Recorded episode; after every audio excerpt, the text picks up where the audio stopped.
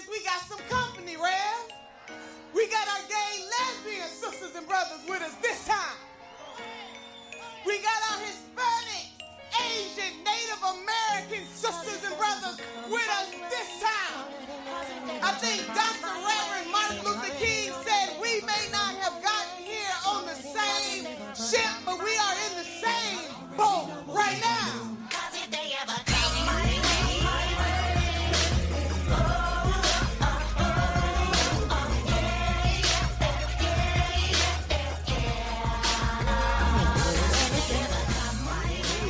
In Father Teresa's wine cellar, we believe all oppression is intersectional. okay, I'm running it super and this means our analysis of current events frequently includes discussion of difficult and explicit content.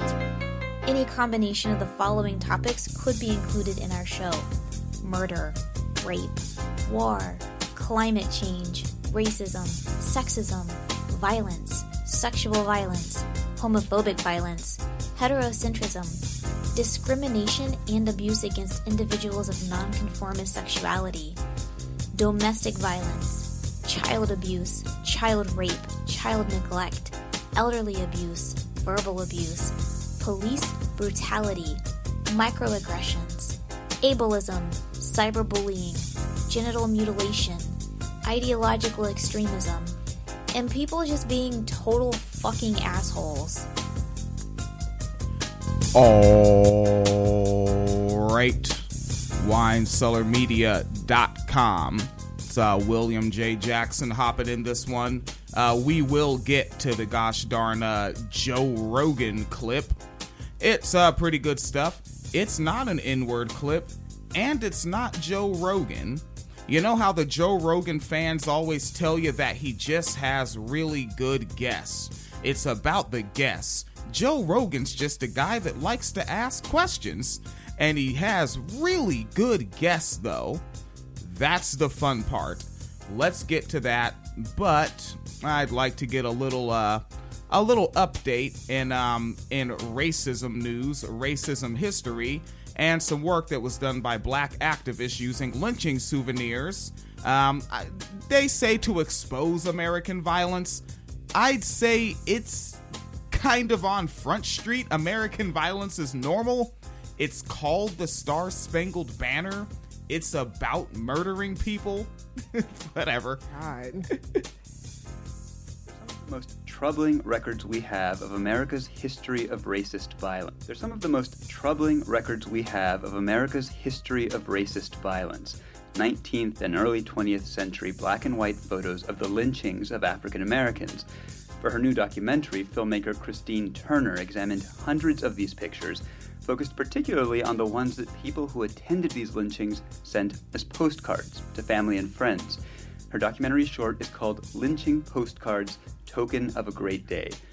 Christine Turner, welcome. Thank you so much for having me, Adrian. Token of a Great Day. Why that title? Token of a Great Day um, actually comes from a handwritten message um, on the back of one of these lynching postcards. And it speaks to the attitude and, and, and the view um, point of many of the participants at these um, public spectacle lynchings. You know, these postcards were mementos. They were souvenirs from these this event, and so um, for some, they were a token of a great day. You open your film with a shot of one of these postcards. It's an image of a black man hung from a tree, but you've zoomed in so that what we see of him are his dangling feet, and what we're really The focused on are the white men standing beneath him, looking right at the camera, several of them smiling. Why did you focus in on them? What did you see in their gaze? Well, you know, I think that for me, this story is so much about the participants of the lynching, more so than of the people who had been victimized. And I wanted to train the audience's eyes on those participants. And what we see in them is a sense of pride. I think oftentimes we think that lynchings are these um, spontaneous events, right? That a group of men in the woods, um, you know, decide to suddenly lynch someone. But these were um, planned events, and it wasn't just the KKK, for example. These were ordinary people from all different social classes men, women, and children who attended the events. and children. Something that surprised me watching your film was, was to learn that at the places where an upcoming lynching had been announced, photographers would strike deals with town officials to get a prime spot at the front of the crowd. These photographs and these postcards became a whole industry.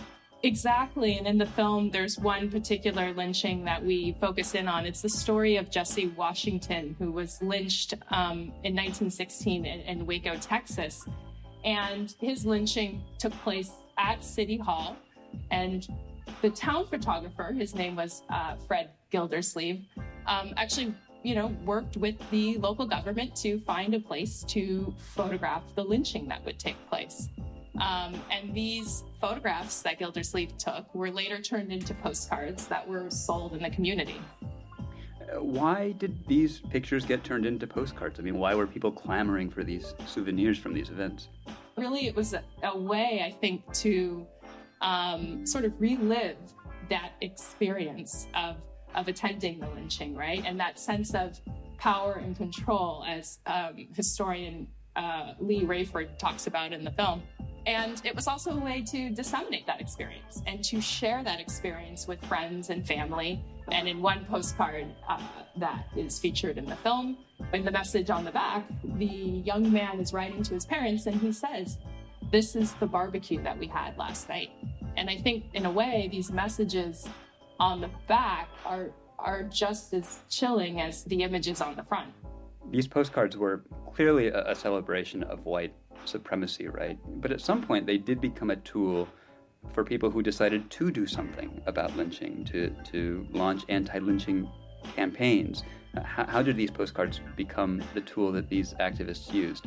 What anti lynching activists, such as the NAACP, did is they really turned these postcards on their head and they used them as evidence in their fight against lynching. So they laid them out there to really shame the country and the world um, and to make people aware of, of what was happening all over. So, in making this film, it was really important to me to um, make a film that wasn't just going to be another story of victimization, but really, this is a story of Black resistance. And it, at its core, it's about how these postcards were ultimately um, turned on their head and, and were subverted by these Black activists.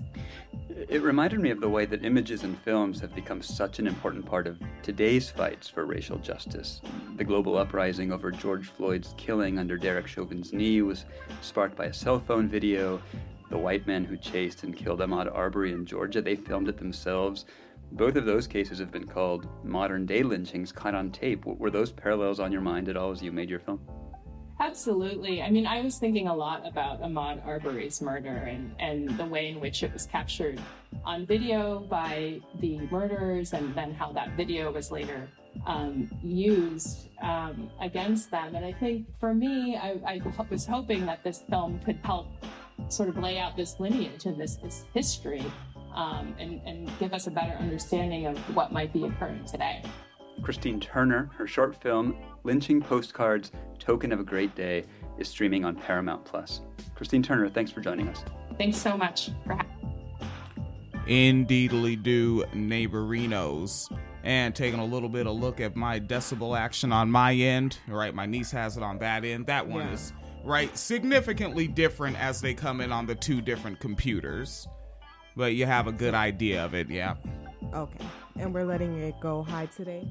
Uh for that for that one, yeah, that's all right. And uh, that's cuz um when I play that opening intro, that one's big, it's loud, it's Nina Turner giving a speech, and then Bone Thugs comes in, and we all love that. Bizzy Bone is a light skinned menace that we came for.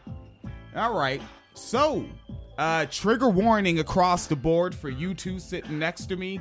Uh, let me go ahead and bring us up on uh, Vidya, as it were. There we are. Okay, so it's gonna be fun how the left never forgets and it's bad right? Like uh it's well it's bad for people that aren't the left. Right. Well kinda right? Kinda. It's kinda bad. And um and so your man um joe rogan likes to have his good friend joey diaz on the show again trigger warning i don't know if you want to hear this It's a uh, sexual exploitation story, 44 seconds Oh, of okay. Joey Diaz talking about how he exploits women in the uh, comedy business.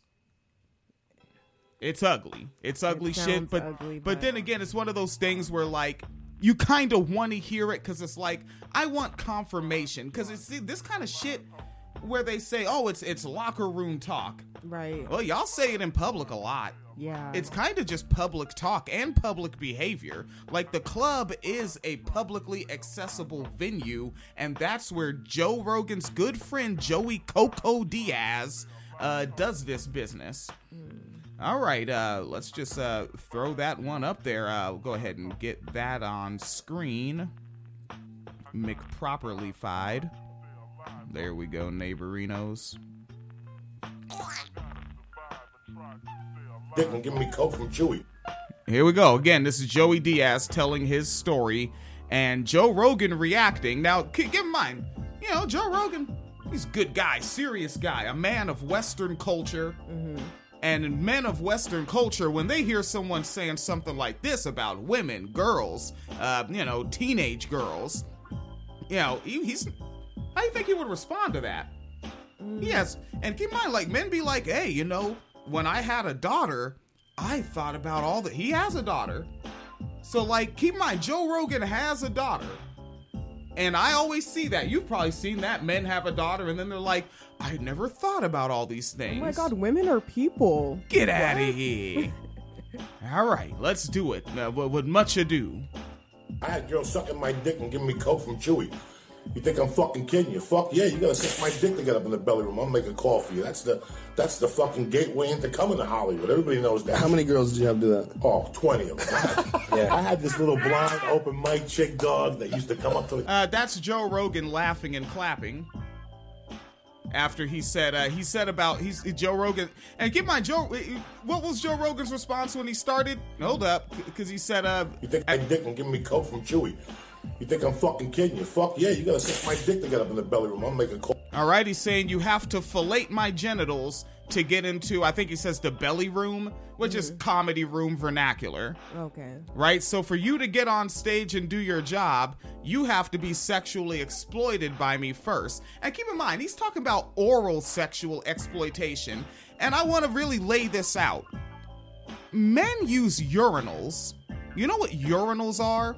That's a vertical splash zone where men go to, as they say, take a piss where other men's piss is kind of there and it's splashing back. And then, as many of us have learned in the pandemic, a lot of men aren't really washing their hands oh. and they're handling their genitals, all this urine, all these germs, unwashed hands, walking around all day, sweat, film building up, and now you have to put your mouth on that which is an open orifice that can get infected, and your taste buds on that so that you can do stand up comedy.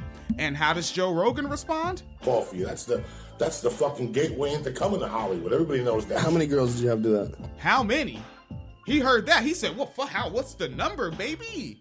What's the number? Oh, 20 of them. 20. and then clap, I Joe, had this clap. little blonde open Yes. mic chick dog that used to come up to the comedy. Yes, King.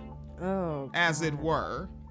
He keeps going, so he wants to tell an individual story. And remember, like, think about like um in Western culture and how much this patriarchy really loves blondness, right? And Joey Coco Diaz, he is a Western man, but he he's what niggas like me call a white Cuban.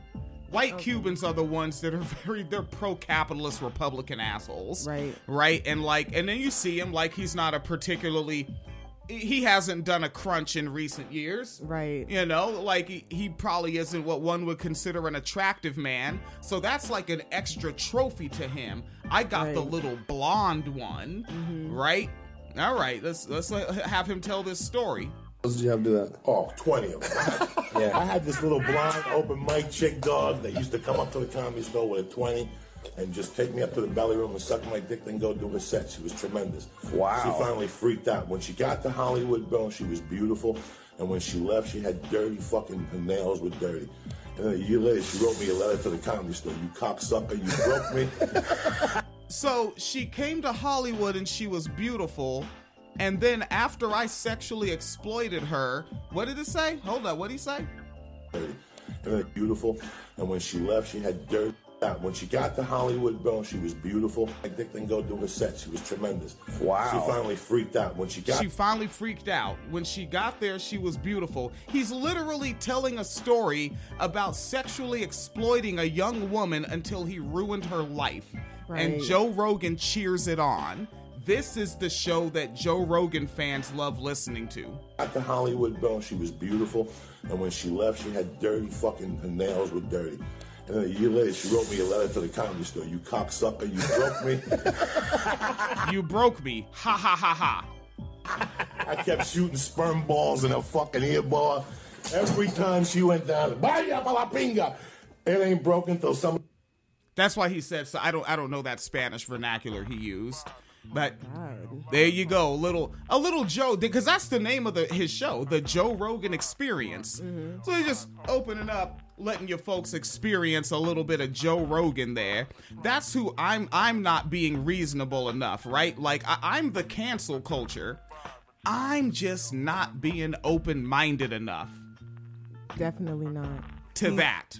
Showed his true colors, and to think that's funny that you like there was a beautiful young blonde, innocent, pure, how you guys like them, and then you broke her, and that's something to laugh at. Like, yeah, just all the way disgusting.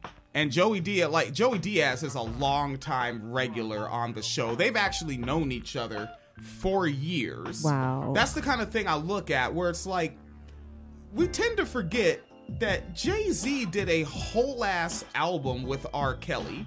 Mm-hmm. Yeah, best of both worlds. Had a tour planned.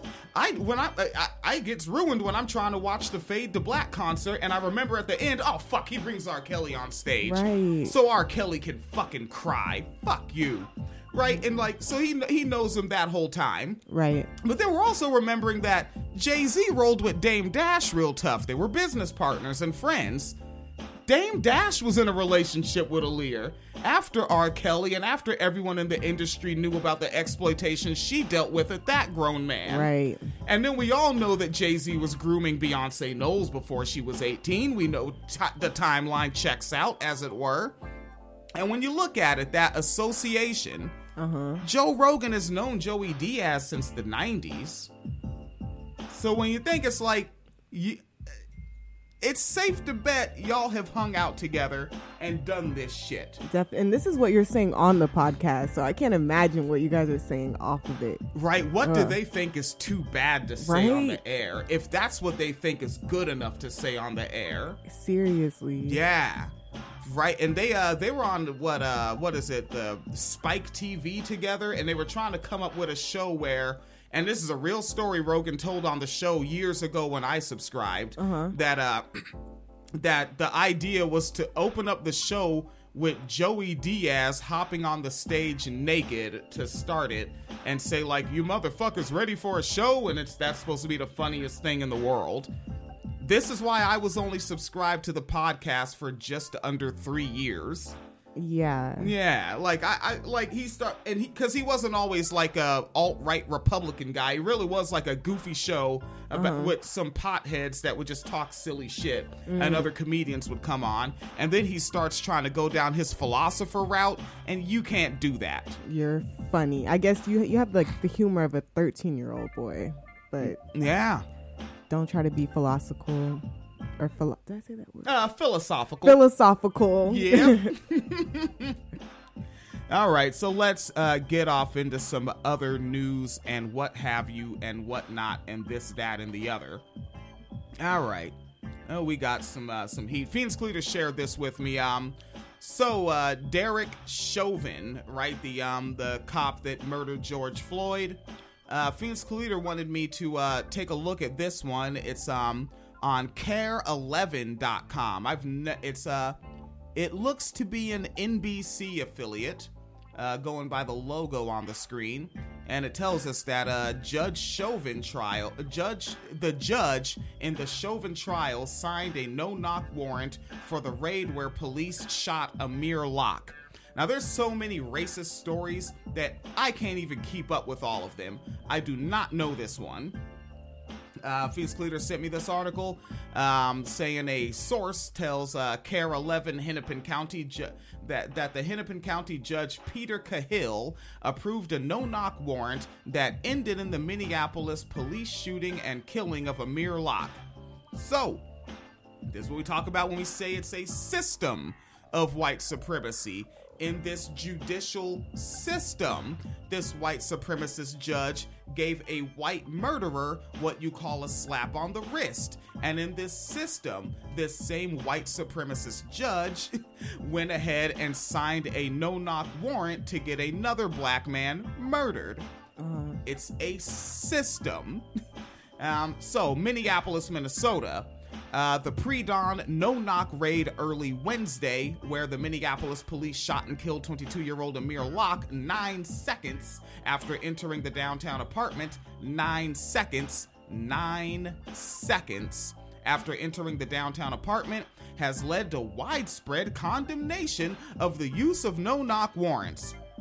Folks, there has always been condemnation of no knock warrants. It's just not widespread.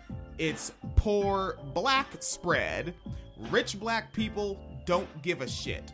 White people don't give a shit.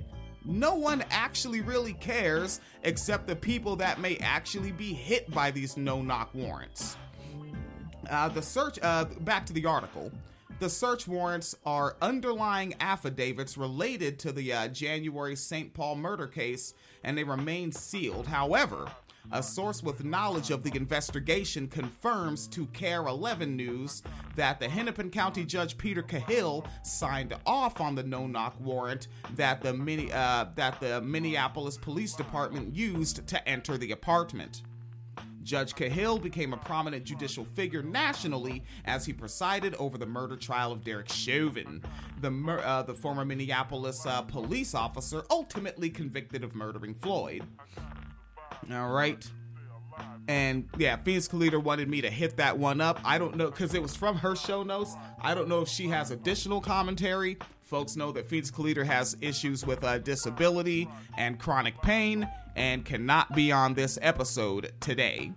All right, so I will actually uh, keep that link open and keep that tab open so that when she does come back, if she does have additional commentary or follow up, we will get that from Phoenix Collider. And let me take a look over at the Faceboos. I should not expect comments, and there are no uh, live chat comments. But this, uh, when you catch this archive, know that it was live on uh, Facebook, uh, YouTube, and that Twitch thing. Right, I'm a Twitch streamer or whatever the hell that is. All right, and let me move that uh, that Brad Pitt business over. I'm not there yet. Huh. And then also, um, yeah, I'm gonna save some of these from Phoenix Collider for when she comes back. But she also has commentary regarding um, a headline of Jill Biden confirms free community college won't be in the Build Back Better bill. So, so, uh, and and I noticed that it doesn't say Dr. Jill Biden, and by ignoring her PhD that she was kind of only given because she had class privilege. She was actually a very bad writer and a bad student. Okay. Um, by not putting doctor in front of Jill Biden, you're practicing misogyny against all white women that got something they didn't actually earn. Unfair. Bad move, democracy now. I'm I'm wagging my finger toward you. All right. Really? Oh Re- no, yeah, that that how what up? Is that bad that they didn't? Oh hell no! no. Oh, okay, it's yeah, sarcasm. Yeah, that, that was it. my full sarcasm there, buddy chief. Yeah, because the um the liberals uh that that was that's one of those bullshit things they go on, which I don't think that they're acting in good faith when they do it. Like when they Okay. do that, I say treat them snarky, fuck with them, laugh at them, because all they're trying to do is just fill the air with some noise. Right? Oh. So like, oh, you don't put doctor in front of Joe Biden. Who gives a shit? And also, she's not a medical doctor. And so, in general practice, you don't just put the doctor in front of it in all areas unless they're in the practice of that profession. Right. Like you got a doctorate in sociology. Okay, you got a doctorate in uh what uh, the climate I think climatology is an area of study. All right, you got one in that, but like you've seen on movies and shows, you're on an airplane, someone's choking on a pickle, and mm-hmm. someone's like, "Is there a doctor in the house?" Do you want someone who has a doctorate in computer science to hop and be like, "I'm a doctor"? no, nigga, we want that for medical doctors. Right. the fuck out of here. You have a doctorate in engineering. We don't need you when a finger is broken. And yeah, the, the the fucking the liberal Democrats they they went um hog wild as it were with that one. Okay, right, and I'm just gonna be here just to announce Phoenix Kalita's show notes to you. That's just gonna be the whole episode. All right, let's see what the holy heck darn else was going on there. Looking for shit from my show notes. Oh, still Phoenix Kalita's show notes. Uh, but she's also pointing out um there is a story um where a woman named Catherine Austrian, who I'm guessing. Yeah, these are Phoenix Kalita's show notes. Let me just move on past them. I don't know why she picked what she picked. so let's uh, get right here. This one is an interesting story to me. I'm not into the Olympics. I'm not into skiing. I'm generally not even into sports. I am going to watch the Dre and Snoop uh, football concert, but I don't actually really care about the football part. Another day, another event, another controversy in Beijing. Monday's mixed team ski jump event, making its Olympic debut this year, saw a total of five jumpers disqualified for violations regarding their suits. Athletes from Austria, Japan, Norway, and Germany, all of whom are women, were judged to have worn loose fitting attire that apparently gives jumpers an advantage as they soar through the air. German jumper Katharina Althaus was visibly upset following her dismissal from the event and wasn't shy in voicing her displeasure. The International Ski Federation destroyed everything with this operation. I think they have destroyed women's ski jumping, Althaus said, per German sports agency SID. I have been checked so many times in 11 years of ski jumping, and I have never been disqualified once. I know my suit was compliant. Her coach, Stefan Horngacher, also shared in his athletes' disappointment with the controversial outcome. It is just strange that they have been using the same suits yesterday and there was no problem, Horngacher said. It is annoying that this happens at the Winter Olympic Games. This should all be cleared before. Norwegian ski jumping chief of sports Clas Brede Bråthen called the situation a dark. Yeah, um, now, obviously, again, I know fuck all about skiing. I don't know the physics of that. I don't know shit about gliding, flying, jumping, slippering down the slopes. Frankly, I don't think it's a good idea to be doing that. I don't think the human body should be on flat sticks and going 60 miles an hour down a fucking hill. It just doesn't seem like a good idea. I don't think we've evolved or adapted to our surroundings to be doing shit like that. you know, but this is what they're doing. This is their careers, if you will, their passion. And with my limited knowledge and from the images I'm seeing on the screen, the women had on baggier clothing, is what they're saying, which I'm guessing is gonna flap in the wind and give them like a jumping advantage. It's gonna hold them in the wind longer because the weight of their adult athlete human bodies is, um, huh. I'm having weird text messages coming in. I replaced my smartphone. Uh, Oh, okay. Yeah, but like, so their adult athlete bodies are like, they're gonna be held up in the air longer because their clothing is slightly off of their body by what? Maybe a an eighth of an inch? Right. It, do, it yeah, like it it doesn't really seem to fly with me with my limited knowledge of physics and sports. And it makes me wonder.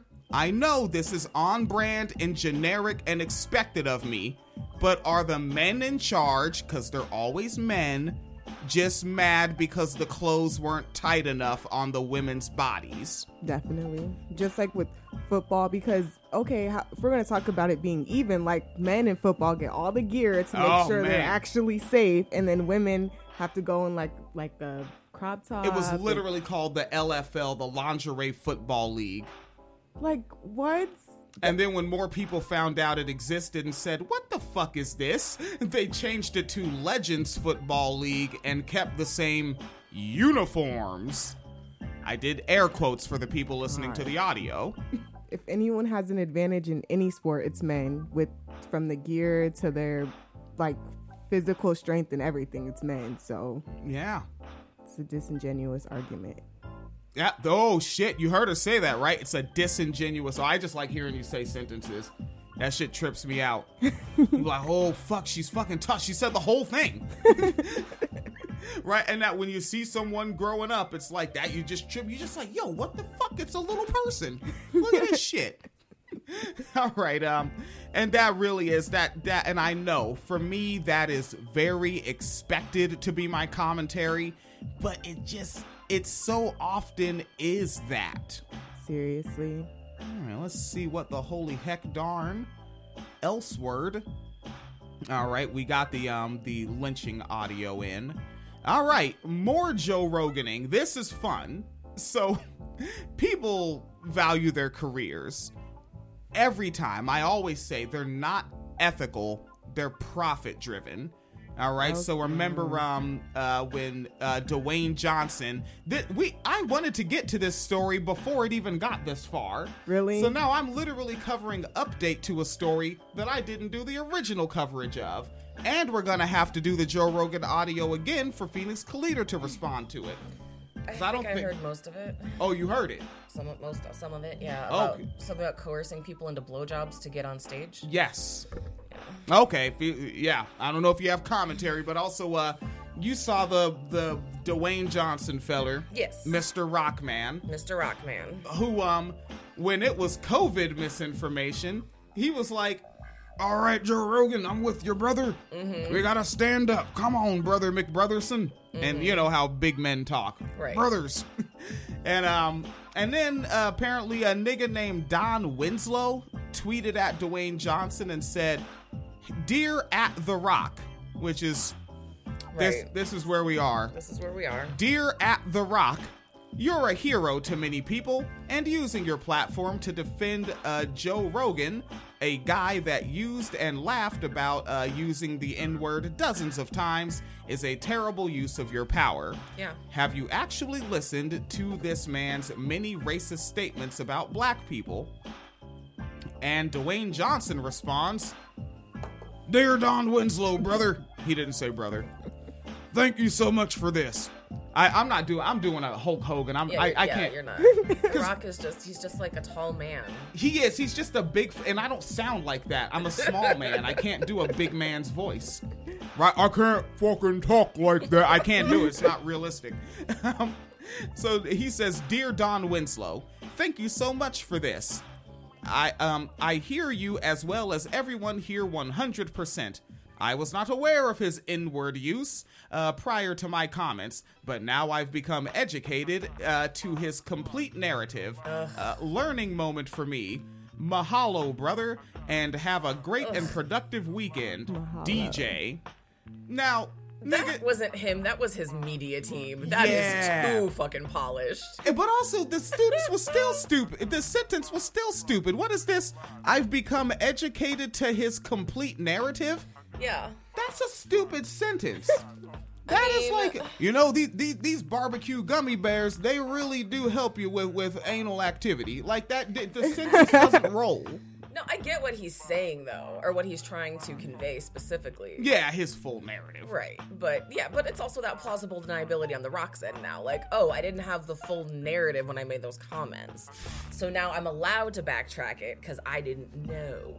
Yeah, like it's no, like you're just another big rich guy, and you saw your fellow big rich guy, people being mean to him on the internet, mm-hmm. And you wanted to hop in and fucking save him fast and furiously. Yeah, I have no idea what the Rock's political leanings are, but I've always assumed he's like a Republican. I thought he, I thought it was known that he's a Republican. Isn't he a known Republican? I think that's always been assumed. I don't think he's ever come out and said anything political. I don't think he needs to say it. I mean, you know, The roles he plays. Dave Batista be playing some roles too, man. Uh, who is that? Also a wrestler, also Okay, I don't an know these action person, but he's a Bernie bro. Huh. Yeah. Wait, but like what kind? Because like he play in the Fast and Furious, he played a cop that gleefully went corrupt Yes. after getting his ass beat. Yes. Yeah, because uh, what, what was that? That nigga, um, the nigga that we don't know if he's black, Jewish, Italian, or what. Uh, Oh, uh, Vin Diesel. Vin Diesel, yeah. After Vin Diesel almost killed his fucking ass, Yes. gleefully went corrupt cop, and then um, what other films does he do? The Gridiron Gang, Yeah. right? Like that. Like he does play a lot of law enforcement roles in his movies. Yeah. And like, yeah. like he's so republican let's i was reminding my niece and i think you that for gridiron gang he played a white man Yeah. the Well, real man from that story That uh Walking Tall movie. well, i've never seen that film Yeah, where it was basically like it was a based on a real story of a guy who I don't I guess like went away to war or whatever and came back and basically found out his town was now like run by like meth dealers. And so like he ran for like local sheriff to try and clean it up and like that, you know, that sort of trope story and that's who The Rock played in that movie too. yeah to take matters into my own hands Basically, yeah. like a real man fella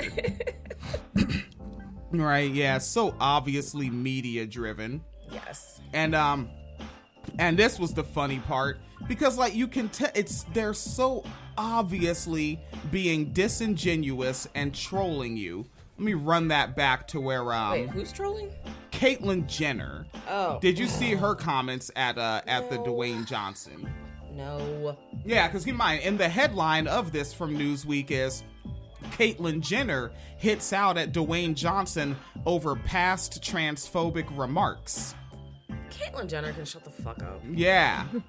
Right? So Caitlyn Like- Jenner hopped on. And you know why they're doing it, right? Because they're basically saying, oh, well, if you're going to be involved in canceling that, then we're going to cancel you then.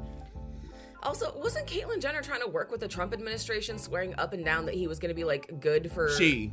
Or no, he saying Trump was going to be good, Oh, saying my he bad. was going to be good for like trans people and like the LGBTQ community. I seem to remember that. that- Yeah. I Okay. remember that. Okay. I'm just I'm just making sure we're talking about the same like piece of shit person here. Yes, I think at that point in time, you were probably about like 14, 15. You may have you may have been paying attention to some shit. Yeah. Yeah. And, uh, and I guess Caitlyn Jenner was a big fucking American deal. Cause like Well, Cuz was already like the the big Olympics nigga and all that shit. The nigga's well known. Uh, kicking it with OJ and them niggas and all that. Yeah. Uh, and um, Caitlyn Jenner hops on the old Twitterino there on February 5th, 2022, 11:16 in the PM, just up at night laying it down, and uh, and said, "Hmm, the double standard is real." At The Rock, I love you, but come on, dude. Dot dot dot. Let's be real. Cancel culture has got to go. Use your platform, and thanks for highlighting. Cancel culture has got who Donald got Trump, thanks for highlighting. Yeah, because it was. Um, let's run back to the article. Uh, Jenner, uh, Jenner replied to uh, Trump's tweet, and by that they mean Trump Jr. Right. Right. The little, the little. I, I don't use this word a lot, but like when white people have this per- shape of nose, I call them dick face. I don't use the D word that often, but for that face, like you know, what I'm t- like you instantly see it, just like you got a fucking dick face. Shut up, right? And um, and uh, so fucking da da da da reply, and that's what Trump Jr. has replied to his uh, tweet. Dooba doo. It was a screenshot that he had where uh, where The Rock, uh, Dwayne Johnson said "skibba dip doo." Uh, do Under Armour, Ford, Apple. The screenshot says, "Damn, where the fuck is that damn tweet?" Right, live broadcasting.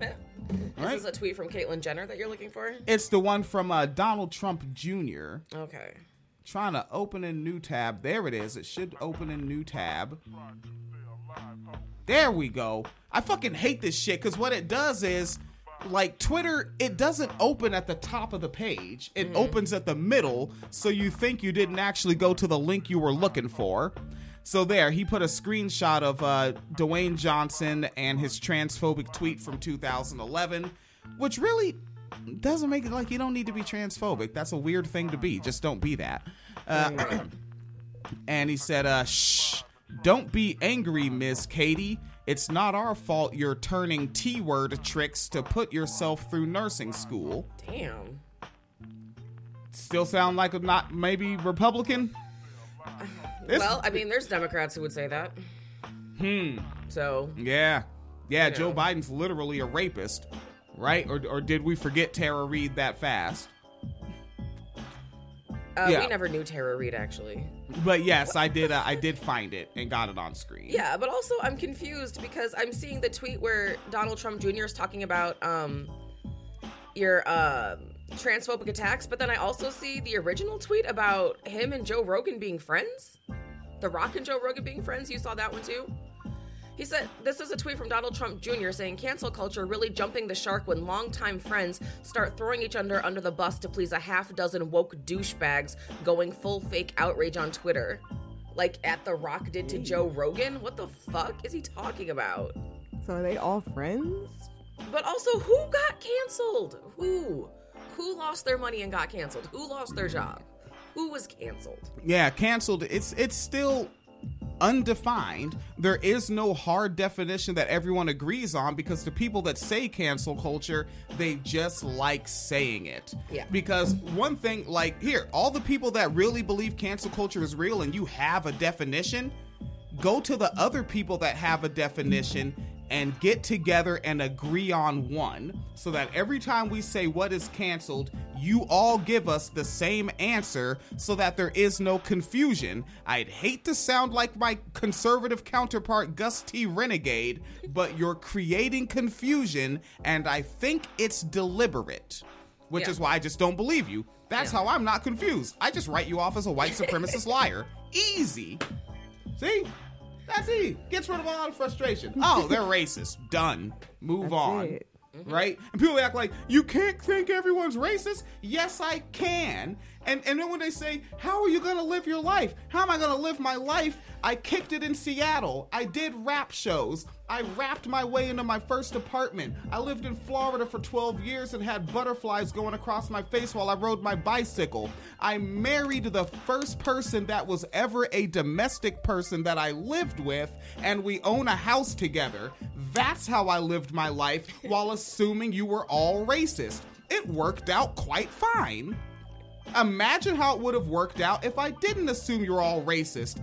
I would have been murdered in front of my niece before the podcast existed.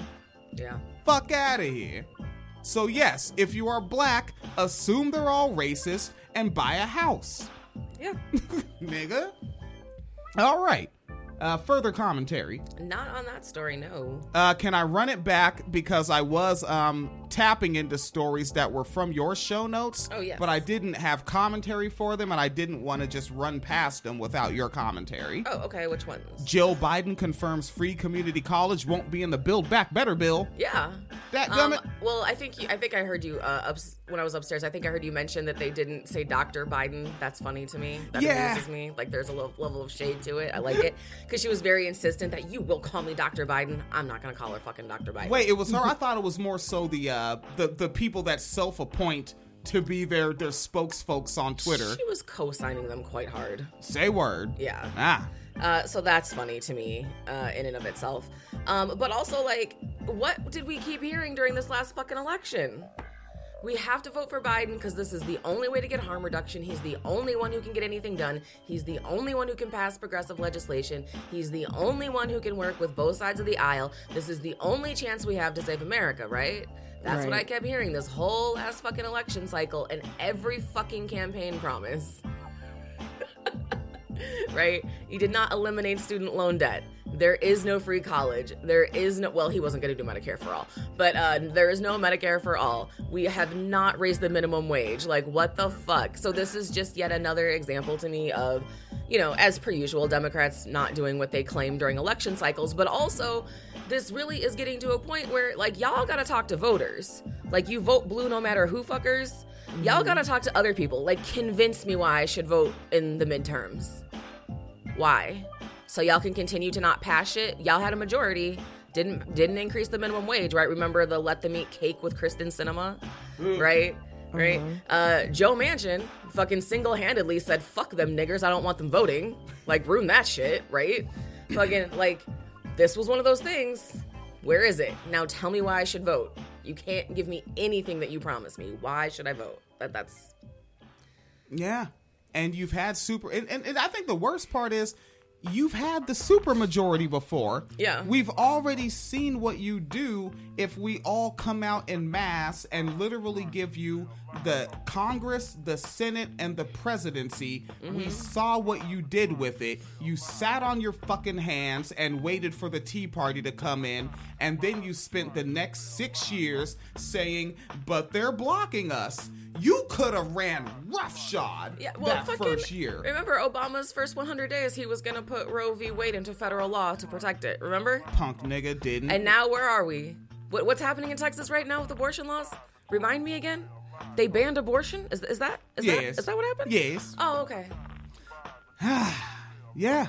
And I'm telling you, like, let, let me get proud. Like, as soon as somebody says, no, we can't do the yes, the fuck we can, I will literally say everything Obama said and actually do it. Because he knew, he's a slick talker, right? Like, I love the one where he's like, I got a pen, ready to sign. I got a mm. pen and I'm literally signing shit. Matter of fact, I got 20 pens. Nigga, one for each motherfucking executive order I'm gonna pass every minute of this day. So many executive orders. One of them's just literally gonna be go fuck yourself. But go fuck yourself, executive order. As soon as you ask me a question, I'm gonna hold it up. Go fuck yourself. Right? Like Tap eh, sign. like, oh, but but what if Protestants get offended by your bill? Go fuck yourself. Eh, fuck the Protestants anyway. Yeah, matter of fact, I'm doing all my own. I don't need a press secretary. I'll go out there and talk that own shit. What you want to ask me? Well, do you think that voters in Kentucky go fuck the voters in Kentucky? Fuck them. They vote for McConnell repeatedly. Clearly, they can't be taken serious. Fuck them. Next question. Put me up there. I don't need a Sean Spicer. I don't need a who. Who was uh who was any of them other niggas that were press secretaries. Oh? God, the who was that blonde lady? The Bowling Green lady, Oh shit. Kellyanne Conway. Kel- yeah, I don't need to hire any of them fools. I'll man, I'll answer all your questions. We can do this for three hours. Don't worry, everyone will get a chance. Oh man. I actually would like to see that. Honestly, Wait, Uncle Billy. d- So when Republicans are in office, are they? uh Do they do more executive orders? They do whatever they want to do in mass. When Republicans are in office, they just fucking go for it. yep. right? The Bush administration, right? They like Obama. You could say he ramped up the drone war, but that's really the Pentagon. Yeah. And I'd say even the same with Bush. But like social issues, they fucking go hard. Yeah. Right? Like di- didn't Calif- like didn't California lose um marriage equality? No. No, they kept it. No, I'm thinking about Prop 8. Oh yeah. Yeah, they fucking yeah, they, they just do their thing. Mm-hmm. Yeah, and and the Democrats just go on MSNBC and say, "I wish they didn't um, Fucking- exercise their power." Speaking of MSNBC and that fuck shit. Yeah. Um, is there anything happening in the world today that you think is important? Perhaps climate change, perhaps wealth inequality, perhaps homelessness. Anything important? Oh, thank Uh, you. I think they're important. Do you think that we need a full fucking panel of five people on MSNBC with Al Sharpton to cover a story about someone who stole steaks from Trader Joe's? Because that's what the fuck they did this morning. A five fucking person panel I'm with about to Al get me a- Sharpton. I can. It's on Twitter. I can. Fucking Yeah, go ahead and get me it. that copyright violation, homie, because I'm playing it. Fuck that. Like- Shit. I'm ready. The wine cellar one. Yes, ma'am. All right, folks. I want to see this. I don't. If it's an eight minute segment, I don't care. It's 11:39. I'll play it. I'll Oh, play. it's it. only like two minutes. You didn't need five people for two minutes? Someone was stealing food, William. Food. Stealing food. Stealing. Oh, God, she was horrible. That ruined that whole experience. Yeah, we should contact. We, we have we told you that story at all yet? No. Let's hop in before that because it pissed me off. So, like, my the first context for it is the way she says the word stealing. I didn't hear that until after my biological mother died, and I ended up around the people that I was ultimately was stuck with for until I was 17 and ran away. And that's kind of how they talk. Mm-hmm. Like when they think they have a great point, they like lean their neck out and put extra I fake bass in their voice. I know exactly what you're Yeah. talking about. And we fucking we show up at the Family Dollar because well, we're a household with a family and we got a dollar. We got to buy some shit. Uh-huh. Right? Let's get some toilet paper. We didn't even know a pandemic was coming. We were hoarding toilet paper before the pandemic. Okay? So we're not part of the shelf uh, snatchers. That's not. Yeah, that's not us. Yeah, we we already had like 800 rolls in the basement. Dead serious, like 800. We had the big nigga packs. Yeah, we get those 96 packs once a week. Yeah, we have those Oh, problematic wow. Lexington Steele packs. All right, problematic. This is a PG 13 show. I'm kidding. It's totally. No, it's not. We just It's play totally Joey not. Diaz and Joe Rogan. It's super not. It's not. Yeah. And um and so we're in that Family Dollar, but we see a um a black girl is getting arrested. They called the Yeah, cops an on her. emphasis on girl. Like, Yeah. 14 maybe? In Yeah. a Family Dollar. Yeah. Yes. Okay. And come to Martin find out, and this is what makes it extra ugly. Mm-hmm. Uh, and you know, before the extra ugly, like uh, we get our shit, and like, and we had had positive interactions with the cashier. We were like, oh yeah, cause like, cause it's, you know, cause Yeah. it's neighborhood. Yeah, we've you been know, there, like yeah. like this is a this is a any hood, any coast nigga. You know Mm-hmm. what I'm saying? It's like, all right, yeah, like I, I feel like I'm on 23rd Street right now. I'm Yeah. chilling talking to this person. And we're like, oh, what happened? Why is she, uh, why are the cops messing with her? And she goes, she was stealing. And it's like, Stealing. Yeah. And, And, then. and then we saw the manager, right. the non-black person. yeah. And they were like, they had the product that she was stealing, and it was tampons. Mm-hmm. Yeah. It was candy and tampons. Are you serious? Nope. And they called the cop. Yeah, they called the cops on a 14, like the, a young girl. I, fr- I would have guessed her to be like a freshman in high school for fucking stealing tampons and some candy. Like tampons, clearly she needs those. Right, which instantly I'm like, fucking tax me. Yes, pay, I will love to pay a tampon tax and make those free. I Women aren't choosing to have periods. They aren't like, Exactly. yo, it's not coming soon enough. Squirt, squirt. No, who the fuck is doing that? I really wish we had gotten there earlier, so like we could have seen her stealing and just been like, "We'll just buy your shit for you." Just don't, just don't. Yeah, because they're gonna ruin your life, which I'm sure they fucking I'm did. sure they have. Yeah, because what that was uh that was 2018. Yeah. Yeah, we're four years out from that. If she was 14, she's 18 now. I can't imagine things are going well, right? And like I know people that people don't want to hear that. No, think positive thoughts. Shut up, stupid. Shut up. You're fucking stupid if that's your reaction, and I don't respect you. This is the stuff that Phoenix wants me to stop saying on the show. It's not good for branding, is it? I mean, It's not useful. it's um, maybe just throw a little nuance on it. Like we are hoping for the best, but realistically, we understand that the odds are not in her favor. Yeah, like real. Yeah, like if your response is not being negative, the thing is, I'm hoping for the best, but realistically, I don't think the odds are in her favor. And you're not stupid, and I do respect you. I always have. You can tell by the recent episodes. Play the past year. Oh I think highly of you. Oh no! All right, That so that's why gaslighting. a that's why we say stealing like that. Yes, yeah, that was, yeah, that was horrible. All right, so But yeah, fucking. But speaking of stealing, MSDNC, Al Sharpton and the Eternal Perm, which again, like, always with the. So one of the first things I learned about um, misogyny as a child was that this man that a lot of black people like named James Brown is a woman beater. My biological mother, your grandmother, told me that when I was a child because she didn't hold back on shit. Uh-huh. Right? Al Sharpton's hair is permed like that because he wanted to look like James Brown in like the 70s, and he has never worn his hair natural since. So keep in mind that the guy that's going to be leading this panel is his show, right? It's uh, Politics Nation with Al Sharpton. That this is a guy who basically fashions himself after a woman beater. I mean, at least he's not wearing those tacky ass suits like he used to be wearing. Remember when he used to wear those Steve Harvey suits back when he was fat? Oh yeah, but then but then Oh, he yeah. but then he turned into a little crip. That folks look up the picture of when Al Sharpton lost weight and posted it. I swear to fuck, he looked like a little crip with an old man mask. His shit was funny oh, looking. Oh no! He did. He looked like a little gangbanger. That shit was funny because he's like eight million years old. He's like older than Bernie Sanders. Yeah, I seen him on the Tupac documentary. Hmm. Which one? Um, the one where he dies at the end. Maybe Tupac Resurrection or something. Yeah, Yeah. Al Sharpton was with the shot, the scene where they show like the political people talking about how rap is. Oh uh, yeah, yeah, he's one of them.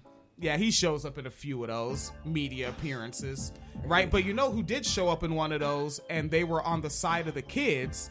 Fucking Maxine Waters. Maxine, who is still in the Senate today, Yes. and she showed up in a 1994 documentary about the gangster rap and was on the side of the working class people with that one. Mm. Yeah.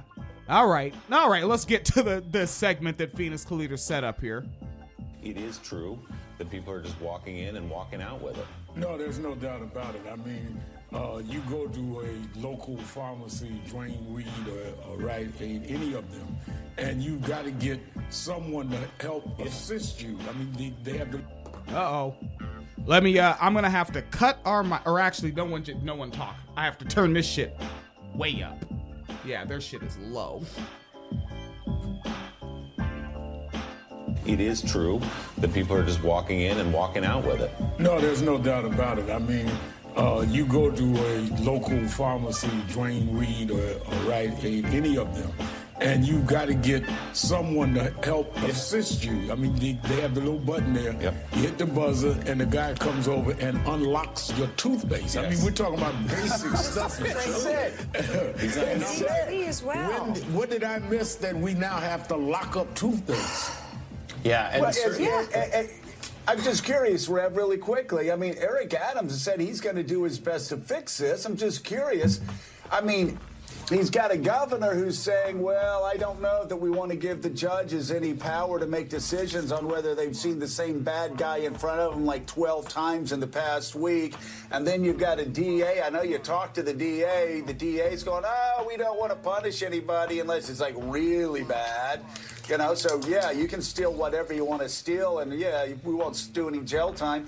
And then you've got, you know, then you've got a woke uh, city council. I'm just curious, is Eric Adams going to be anything? Well, he's obvious officials who want New York to remain chaotic. Well, I think he's got a challenge there because there is a debate in the criminal justice system, and there are those that are concerned, including me, about overloading the system and the jails with petty crimes. But at the same time, you cannot have a culture where people are just at random, just robbing and stealing, and is out of control, and is put on the front page of newspapers, which only encourages others to do it. Uh, in fairness to Eric, he's only been mayor five weeks. But in, uh, Yeah. uh, but even as unfair to him, Eric, they're locking up my toothpaste. I, I'll say. Come on, baby. Go on. I'll say that, uh, you know, first, just the hamburger cover from New York Post just makes me hungry. Uh, I've been up for a few hours now. Um, but th- I think this is a, points to a larger issue, though. There is a sort of just sense that things just aren't quite right. The city's a little bit out of control. Crime is up in 72 of the 77 NYPD precincts. Um, Okay, so apparently in 2022, Al Sharpton and the crew just now found out that the toothpaste and shit like that is locked up in some stores. Like Which- that's always been a thing because they hate homeless people. It's like let. there's so many things I want to say because I really think that homeless people shouldn't. Well, people in general shouldn't have to pay for like basic hygienic products because not everyone can afford it. Which is why a 14 year old girl goes to jail over stealing tampons. Like people need toothpaste. People need body wash. Yeah, that's all I have to say. See, I should isolate that one and put it on the Tic Tacs. Oh yeah. Yeah, and also it makes me think like, so where have you been shopping normally this whole time for like the past two and a half decades? Where have you been shopping? Somewhere bougie, somewhere he, I mean, he makes MSNBC money, somewhere that we can't afford to go. Yeah. Yeah, and then before then, like radio hosts, right? And radio when it was a six figure gig. Yep. And I think my biggest uh, commentary about this is um, just noting that this is b- becoming uh, more and more of a trend, right? They already started doing these type of stories on the West Coast, particularly in like LA and San Francisco about property theft. Remember, we I think we covered it on here, where they were saying that like uh, was it like Walgreens or CVS had to close stores because of shoplifting. But then when you actually go back and look, they decided two years before that they were going to close the stores already. That was your show notes, yes. Wow. Yeah, but they're like, but the media is spinning it to be like, oh, it's because of shoplifting and it's causing all this revenue and losing jobs and like fucking. I don't know how much people get paid at Walgreens. I assume it's not a lot. Like, if you're really concerned about those jobs, pay the fucking workers a living wage then. But, anyways, um, but it really is becoming a thing, and it's very concerning to me that, especially coming um, the era that we're in, just coming off all the Black Lives Matter protests and shit like that, we're talking about police brutality, we're talking about criminal justice reform, and the media's pushing back by saying, shoplifting though, right? Never a fucking segment on civil forfeiture. Never a segment about uh, something like wage theft. Right? Not segments about actual violent crimes like rapes, right? Where are we at on that rape kit backlog? Remember when we had that? Where is that at? Ugh. Has anyone done a follow up? I have questions. You know, that type of shit, but instead, all I'm hearing about is goofy shit like shoplifting, which signals to me that we're about to see some major increases in uh, tough on crime legislation, uh, funding police, expanding jails and prisons. Like, that is coming down the pipe. I'm telling y'all, like, it's already horrible, obviously, but it's about to get worse, and they are trying to. Set Um, it up. what the fuck does that? What the fuck did Noam Chomsky call that shit? Um, A manufactured consent. Yeah. Yes, we are right now manufacturing consent for a crackdown um, on poor people. And then keep in mind, too, that also uh, with the economy going the way it is, COVID happening the way it is, the wages still haven't gone up, there's going to be more and more desperate people, obviously, trying to survive. And this is how the media is responding. So get ready for that uh, increase in the jail population in the next year or two.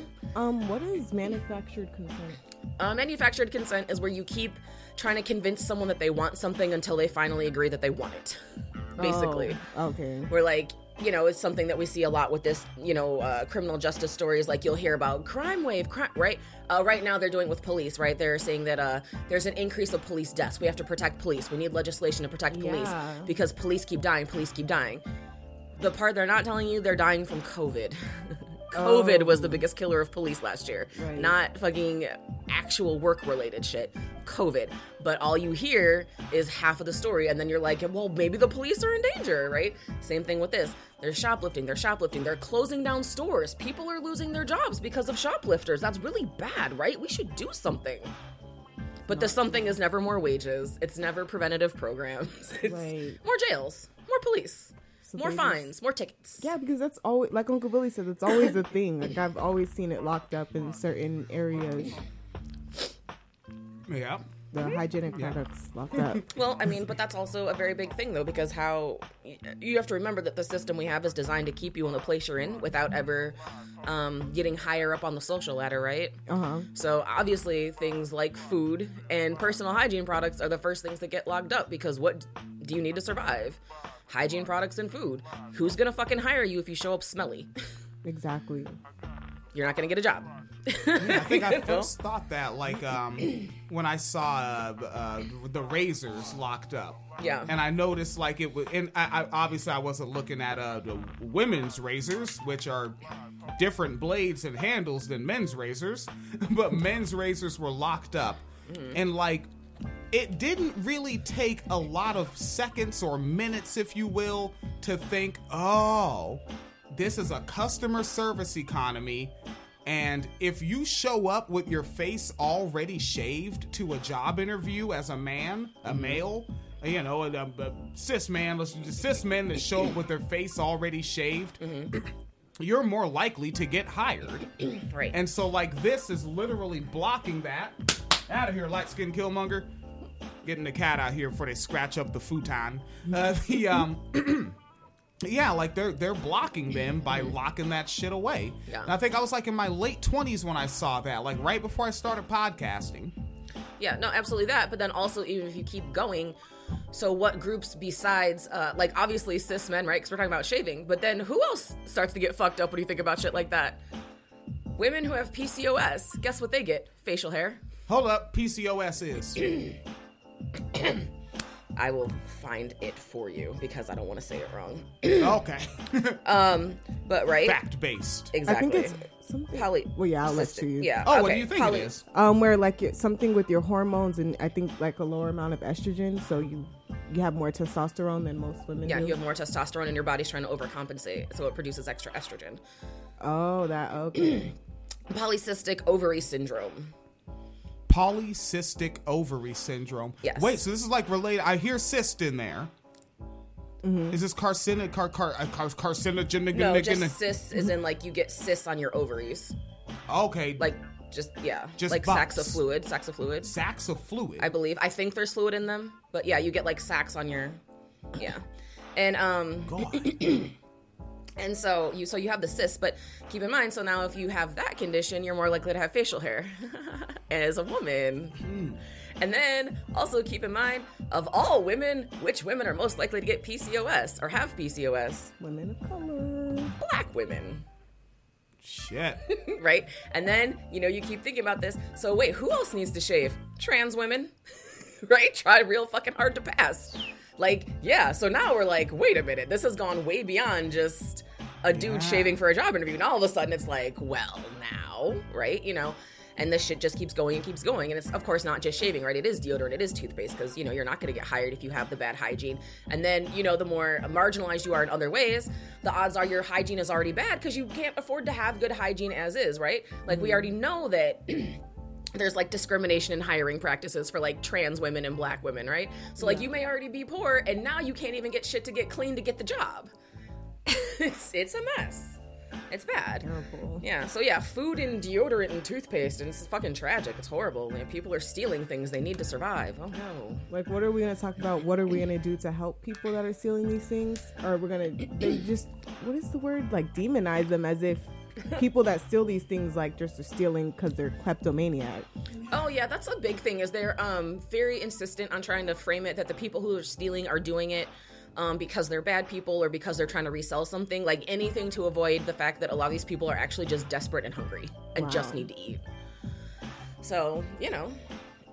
there it is. But of course, you know, this is a panel full of millionaires, so none of them are going to say anything reasonable. Like, maybe we should raise taxes on millionaires and help people. Like, no, we gotta get these thieves out of the streets. Yeah, and like, and I don't know the name of the uh the fifth person, but for this, like you said, they had a five person panel. Yeah. With fucking Mika Brzezinski and Joe Scarborough. Well, I think it's Joe's show. I think this was Joe's show. oh, this was on um. Okay, this was on Morning Joe. I think I'm pretty sure. Okay, so they're supposed to be there, but then they bring in Willie Geist, Yeah. Who I don't know what the fuck he's supposed to be doing there, and Al Sharpton, who remember this is Morning Joe. Al Sharpton's show is at like fucking 9 p.m. Yeah. So just fucking, hey, get the old Negro up. Have him, it's about stealing. Come up here, black man. Bring your James Brown cut. Talk about stealing. and then I don't know who this guy with the cowlick haircut is. Yeah, like th- these five people, not necessary. No, they're not. And then I was just looking for something for funsies, and I did not successfully uh, make find it. Oh, So I was trying to find um the uh where Mika Brzezinski asked um Rick's. Oh shit! I think I may have fucked around. It says this page does not exist, motherfucker. Because it's Mika's Mika Brzezinski asking Rick Santorum, "Why aren't you working on white men with guns?"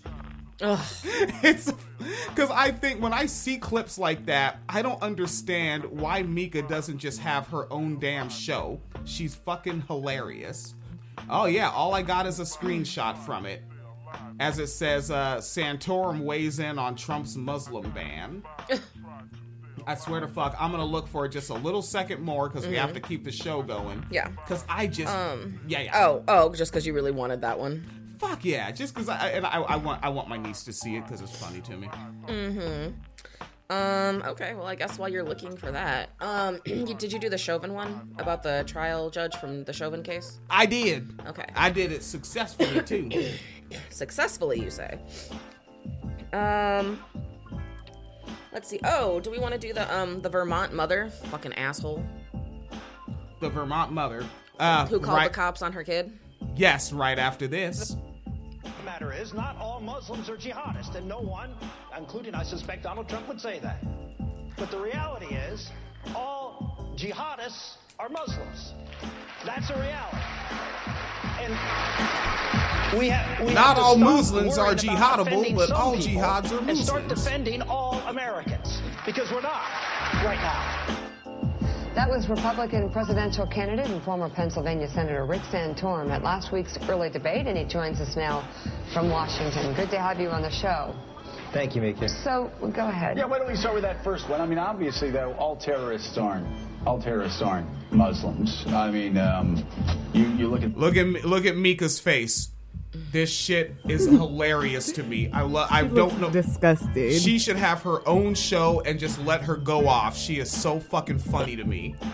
the Planned Parenthood attack. The guy associated himself as a, a Christian who was pro-life. So it's what you said. is not exactly accurate, is it? Well, I said the word jihadist. I, I didn't say the word terrorist. And and the answer is yes. All jihadists are in fact Muslims. And in fact, the the reality is that uh, that we have to be very very careful and and having. Uh, and we were talking about the the. Con- Smart guy. You're telling was- Muslim well, thank you for Americans. That. But here in America, no, most are not. Most are not. Well, I mean, CAIR is a good the example argument of that. around They are on not. Well, why aren't you working on uh, white men with guns? Hmm. I mean. I love that. Why aren't you working on white men with guns? What are you doing? I mean, come on, Rick Santorum. come on. You know better. You're a smart guy. He doesn't know what's Go better. World, and, and I would say even here in America, no, most are not. Most are not. Well, I mean, CAIR I'll is a good the example of that. They are on not. Well, why aren't you working on uh, white men with guns? I mean, come on, Rick Santorum. well, you know that- better. You're a smart guy. You're telling was- Muslim well, thank you Americans for that. that. all need to come out and talk about the tiny percentage of, of their community that has kind of, quite frankly, wreaked havoc. But yet, you look at the data of white men with guns wreaking havoc on this country. Why aren't white men all coming forward? I Why don't actually- you call on them to do that? I actually. Meek, is funny as shit to me. Eh, yeah. And I get she's on the clock, she's doing her job. She is not actually trying to save the world. But I'd like a world where I get more segments like that. That was hmm. definitely funny. Okay.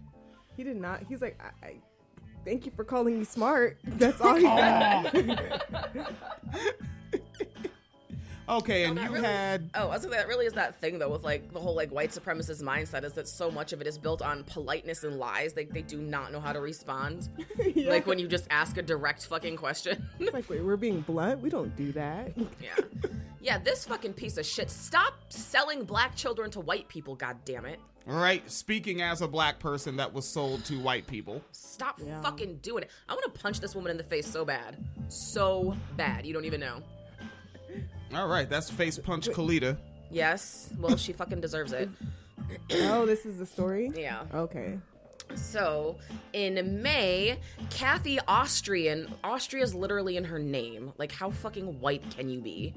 Uh, Kathy Austrian called the police after her then 14 year old came home with, and also, I'm gonna throw in my commentary at the end because I want y'all to hear the way that they're framing this. This is a child that she adopted, but the way that they keep talking like trying to not talk about the fact that this child is black and the way they keep talking about her son Yeah. and like they don't mention he's adopted until like almost the end of the article Even the um, I, let me piggyback on you right there. My bad. Mhm. Even the picture, Yeah. like. I swear it's like strategically cropped and shot so that you see her face over his shoulder hugging him. Mm-hmm. Yeah. And I have it screen shared for the So- folks uh, viewing. And you see her hands. You can't see his hair texture. yes you, can't can See, I, I I can can't see, see it myself. i could see that was the first tip off was actually that picture because if you scroll up right there you see it right there on the side of his head you Ah. see that you right there that There it curl is. and i was like that is not a white child and that was Ah. how I knew. And like they keep trying to say that they're not trying to show um the face like because it's a you know this is a minor so it's like for protection, but whatever. I don't think But that's the hat I don't think too. that's why, why. did he have to have a hat on? Like, yeah. Yeah, Is he and really that- a yeah. Knicks fan? All right, that I'm being snarky. But yeah, All but right. yeah, that was actually like that picture was actually my first fucking tip off that this story was going to be a motherfucker because I saw that little piece of hair and I was like, no. So Kathy Austrian called the police after her then 14-year-old came home with dozens of vapes stolen from a convenience store in Burlington, Vermont. Uh, Austrian wanted her child, who has struggled for years with behavioral and mental issues, to learn right from wrong. But after police came, the situation took a violent turn. Get out of here. I said I was gonna wait until the end, but I'm fucking not. All right. So, um, so then her then 14 year old, right? Again, like impl- there's like an implication that this is her child. This isn't a foster care adoption situation, but also uh, implying he doesn't know right from wrong. Like, Yeah. is it behavioral issues that he's acting out, or does he legitimately not know? Like, this is a weird way to say that. He really doesn't know. This person really doesn't know right from wrong. Mm. Come on now. And then also, after police came, the situation took a violent turn. Like, they magically fucking appeared. You called them. You called the guys with guns. And you're like, I don't know what went wrong. so, Austrian's child was sitting on the edge of the bed and would not respond as officers tried for almost 10 minutes to coax the teen into turning over the vapes, according to camera footage. The officers remained in the doorway uh, as Austrians searched the room and recovered all of the vapes, vapes except the one in the child's hands. Uh, NBC News is not identifying the teen. Oh, who is non binary? That's a good update. Okay, so the child is non binary and uses pronouns they, them. Um, which also, like, I feel a type of way about that too, honestly. Whoa, why? um, because they're. Well, it, uh, it, it's something that she says later in the article. That's so why you told me a show crap. I Yeah. remember. Okay. Yeah. Austrians spent about 15 seconds trying to get the teen to hand over the vape. 15 seconds. Then officers moved in, repeating they would have to arrest and handcuff the teen if it wasn't turned over. A vape pen. They are going to arrest a child over a vape pen. Well, and maybe this will get a five panel segment on uh, MSNBC too, because this is apparently just as dramatic as stealing steaks, stealing a vape pen. Right? I want to see Al Sharpton come on and be like, hey, in five days, you can just get the damn vaporizer and you can vape that shit. You know, and now it's it's locked. They're locking up my vape pens and my toothpaste. and my toothpaste. Uh, the officers pinned Austrian's child to the bed and tried to pry the vape out of the teen's hand. The teen then lunged at them. Lunged? You lu- lunged? Lunged sounds very aggressive. And just for a recap, two police t- uh, held a child down to a bed and started grabbing him and threatening to arrest him and handcuff him. But it's his fault because he then lunged at the two big ass armed men with guns who were trying to arrest him. Child's fault, clearly. Um, so the officers then uh, forced the teen into a prone position, according to body footage, uh, body camera footage. Um, paramedics arrived about 15 minutes later and put a mesh sleeve called a spit sock over the teen's head. They then injected the teen with ketamine. Isn't that how they killed someone? Didn't they kill who was that? Elijah? Damn, there's so many, but yes. Yes. Elijah something. Yes, I'm pretty sure they killed him that way with the overdose of ketamine. Yeah, was he the one that everyone was like, oh, he's so He cute? He was so sweet. He was such a good boy. yeah, he was he like was like, collecting kittens or some shit. yeah, I don't. I mean, that. I guess that's nice. Whatever. I, I really do hate that shit though. Where they'd be like, "But he was so good." Like that's lovely, but you, even if he wasn't good, you can't just fucking kill people with ketamine. Like what the fuck? And I have the pig's uh, body camera footage up here, which also like, why do they? Why does this kid have a damn uh, punching bag up there? Right, and an exercise ball. Okay. Yeah, where's the book? like- You're trying to get him to learn right from wrong. Where's the bookshelf? Right. Where's the books? Where's Right. the toys? Is there like a TV? I don't know. Yeah, it's like a- Anyways. yeah, just a yoga mat, just exercise equipment. Okay. Um. Uh, so they gave him ke- uh, gave the child ketamine and then carried the limp body out of the house. Austrian, who is 64, 64, and still don't know that you can't just be calling cops on black people. Okay. Uh, si- Austrian is upset and says it's just something that you would that you never expect to have happened. Yeah, from this video, if the kid is black, they're super light skinned.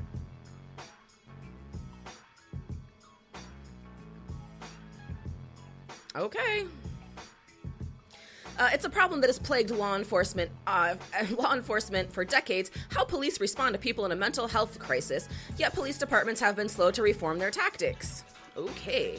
Despite our efforts to really improve responses and create alternative crisis responses, I think we're still a bit of a ways from that, says Shannon Scully, a senior manager of criminal justice policy at uh, the National Alliance on Mental Illness. Okay. In Burlington, for example, a key reform was implemented months after the incident involving Austrian's child, the dispatching of social workers to certain calls, but it wouldn't have been used in this case. So, what was the point of making a policy if it's still not gonna help? What? Oh, God. All right. Um, and then they also point out, uh, where is it? Uh, this are now they're talking about um, police doing training, and that's actually the part I'm trying to skip past because they're not gonna actually do that shit. They don't give a fuck. Um, Uh, something I'm thinking while you're looking for the next spot is Mhm. like um, the people where it's like, all right, well, if something's happening to you, don't you gonna have to call the police? And it's like, now that I, I've always said, go fuck yourself. Like I've never been able to call the police because they're useless and they're dangerous. But Mhm. then also, if shit really is going down, yeah, I have to call the police because they made it illegal for me to just handle it on my own. Exactly. Right? Or else, if I didn't have to worry about the police, I would just walk around strapped and handle that, right? Motherfucker walking up on me on a bus stop. Nigga, before you get fucking 15 yards near me, I'm just gonna let off, right? Right. Put five in your belly and watch you bleed out. Don't come too close. yeah, but it's illegal to defend yourself Yeah. against aggressors. It's actually, self defense is actually really not that legal. No, it's not. Um, and it's actually like legally too different in court. Like it's an affirmative defense; you have to prove it. Yeah. Like, yeah. Um, so they're noting that people in a mental health crisis are 16 times more likely to have fatal interactions with police, uh, according to the Treatment Advocacy Center. Experts say that officers are often unprepared, but their presence alone can make a situation worse because every time an officer is present, it can escalate to a situation that might not have otherwise escalated. Really? Uh, Burlington police, it notes, have had three deadly interactions with indiv- individuals who have mental health issues. In 2013, an officer fatally shot Wayne Brunette uh, because he was behaving erratically. Uh, the family was given $270,000 in a lawsuit.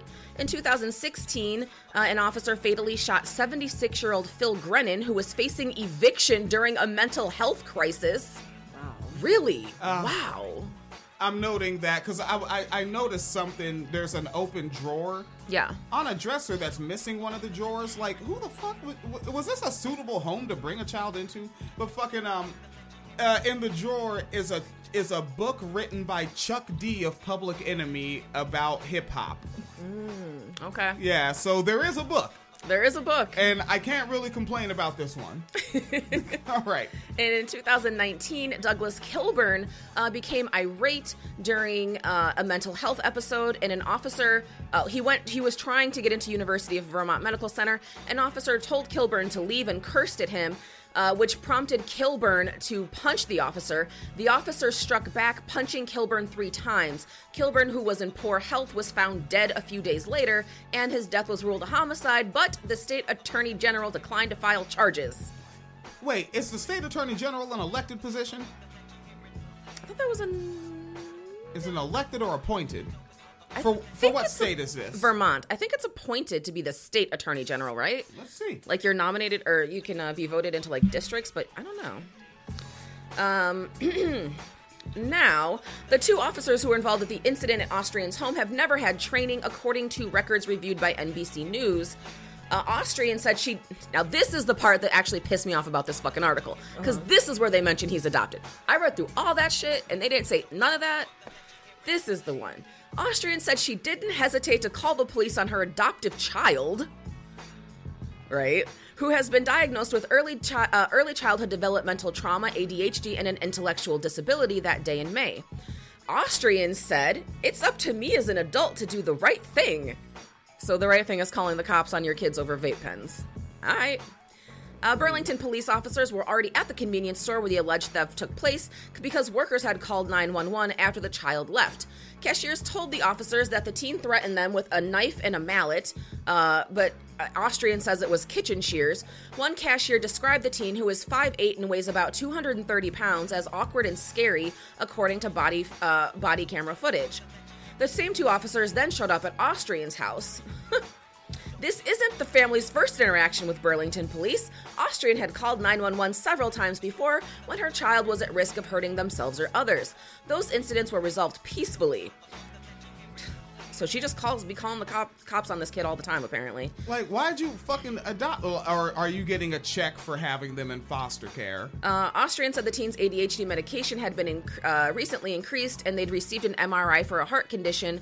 Uh, and that they had been acting erratic and distant. She also told police the teen didn't have weapons and handed them the bag of, bag of vapes and explained there were more upstairs. Roughly 10 minutes later, her biracial child was on the floor screaming. Okay, Do you see the way they fucking wrote this? shit. Okay. The way they fucking wrote this. All again, all this shit, and just now they mentioned that he's adopted and biracial and has had the cops call on him multiple times because he has behavioral problems, probably from childhood trauma and abuse. Makes me want to go back and see the beginning of the segment up to this moment.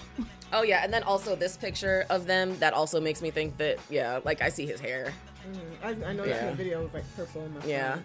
Um, and uh, the Vermont uh, Attorney General is elected. Uh, Okay. 43 of the 50 states, they elect the Attorney General. Okay. Right? So um, when I think that, you said the Attorney General said, hey, Yeah, homicide my ass, buddy. Mhm.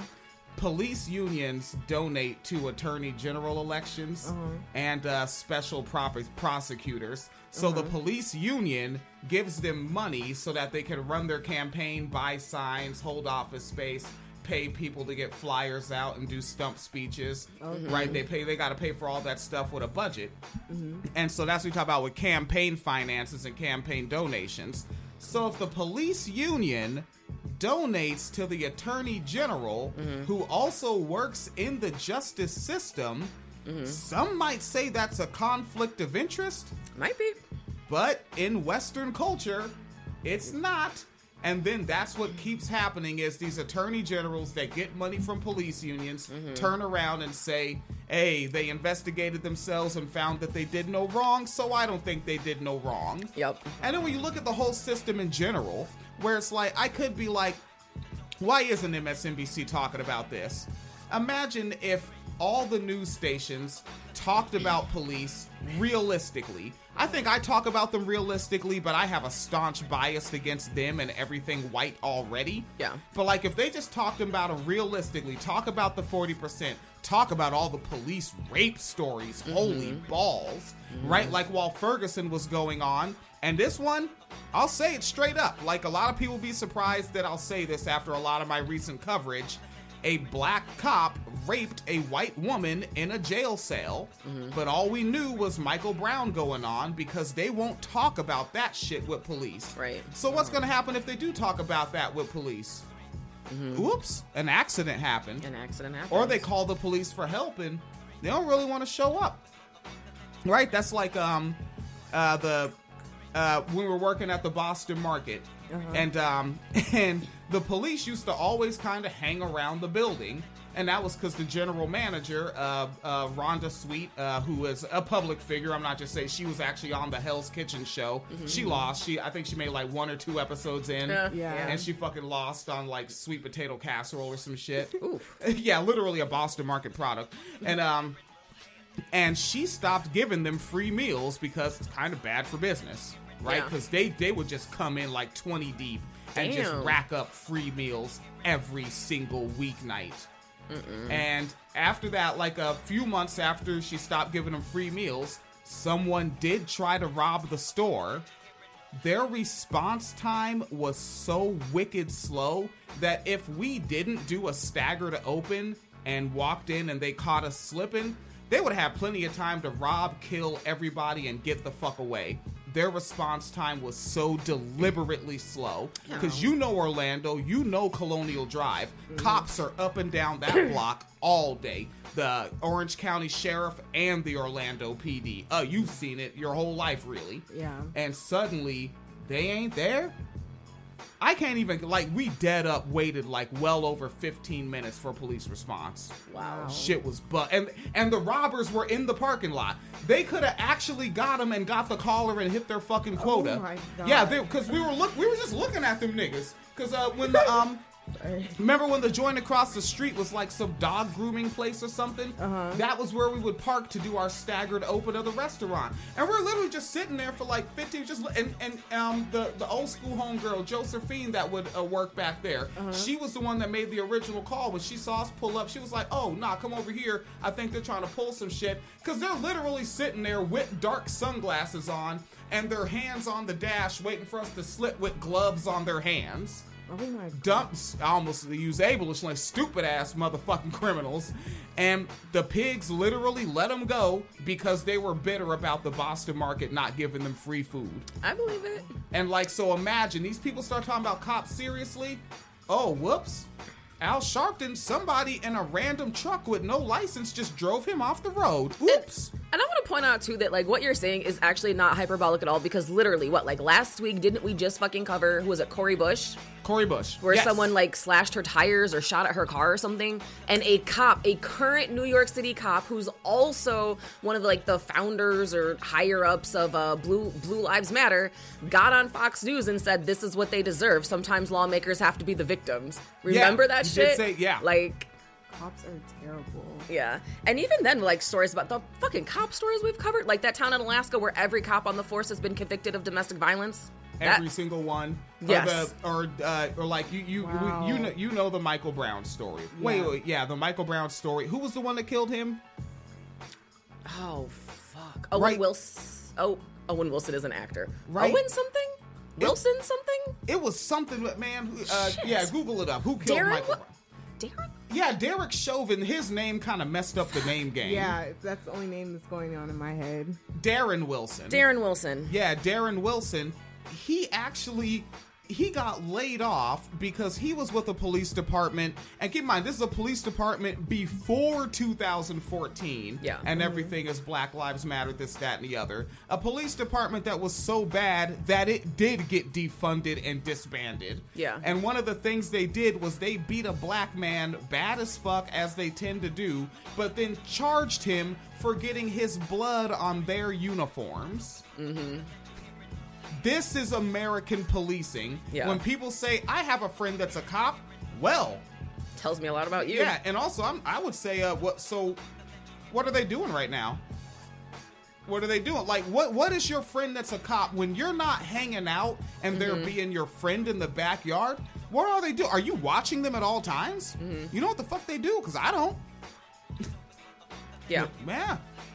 Oh shit. Okay, where were we going with this? Oh, right. So, uh, just finishing up this story. So, okay, so apparently this lady just be calling the cops on this child all the motherfucking time for some fucking reason. Um, and she was upset at watching him screaming on the floor. Oh, right. And of course, their framing of this, they're just now mentioning he's adopted, just now mentioning he's biracial.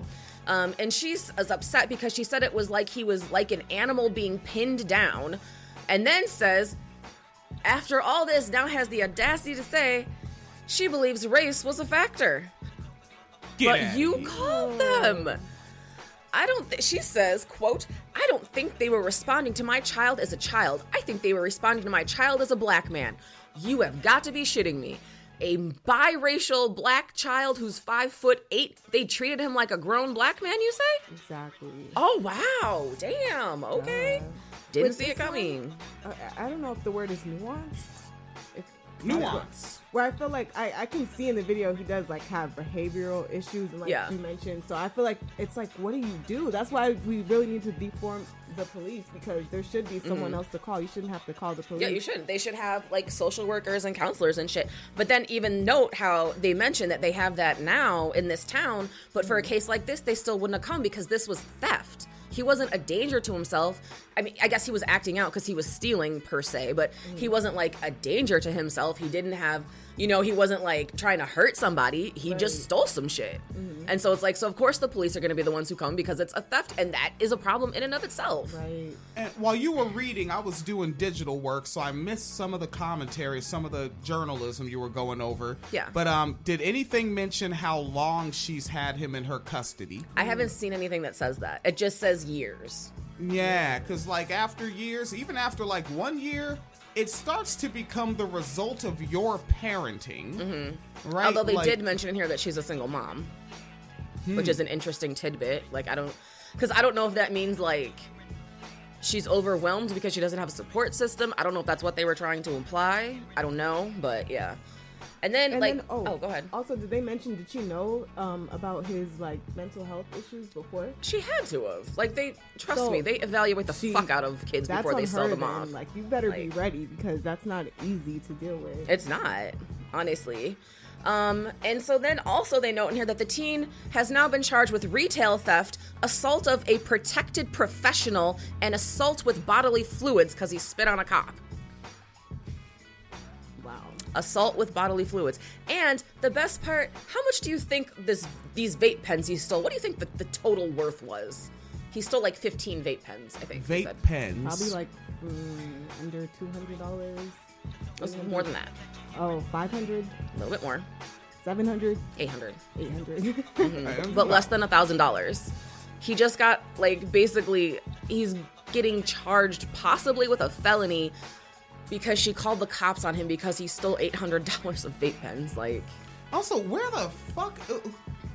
Because I've been in these shops. The vape pens are locked behind glass. Um, well, the uh, person behind the counter said that he threatened them. I don't know.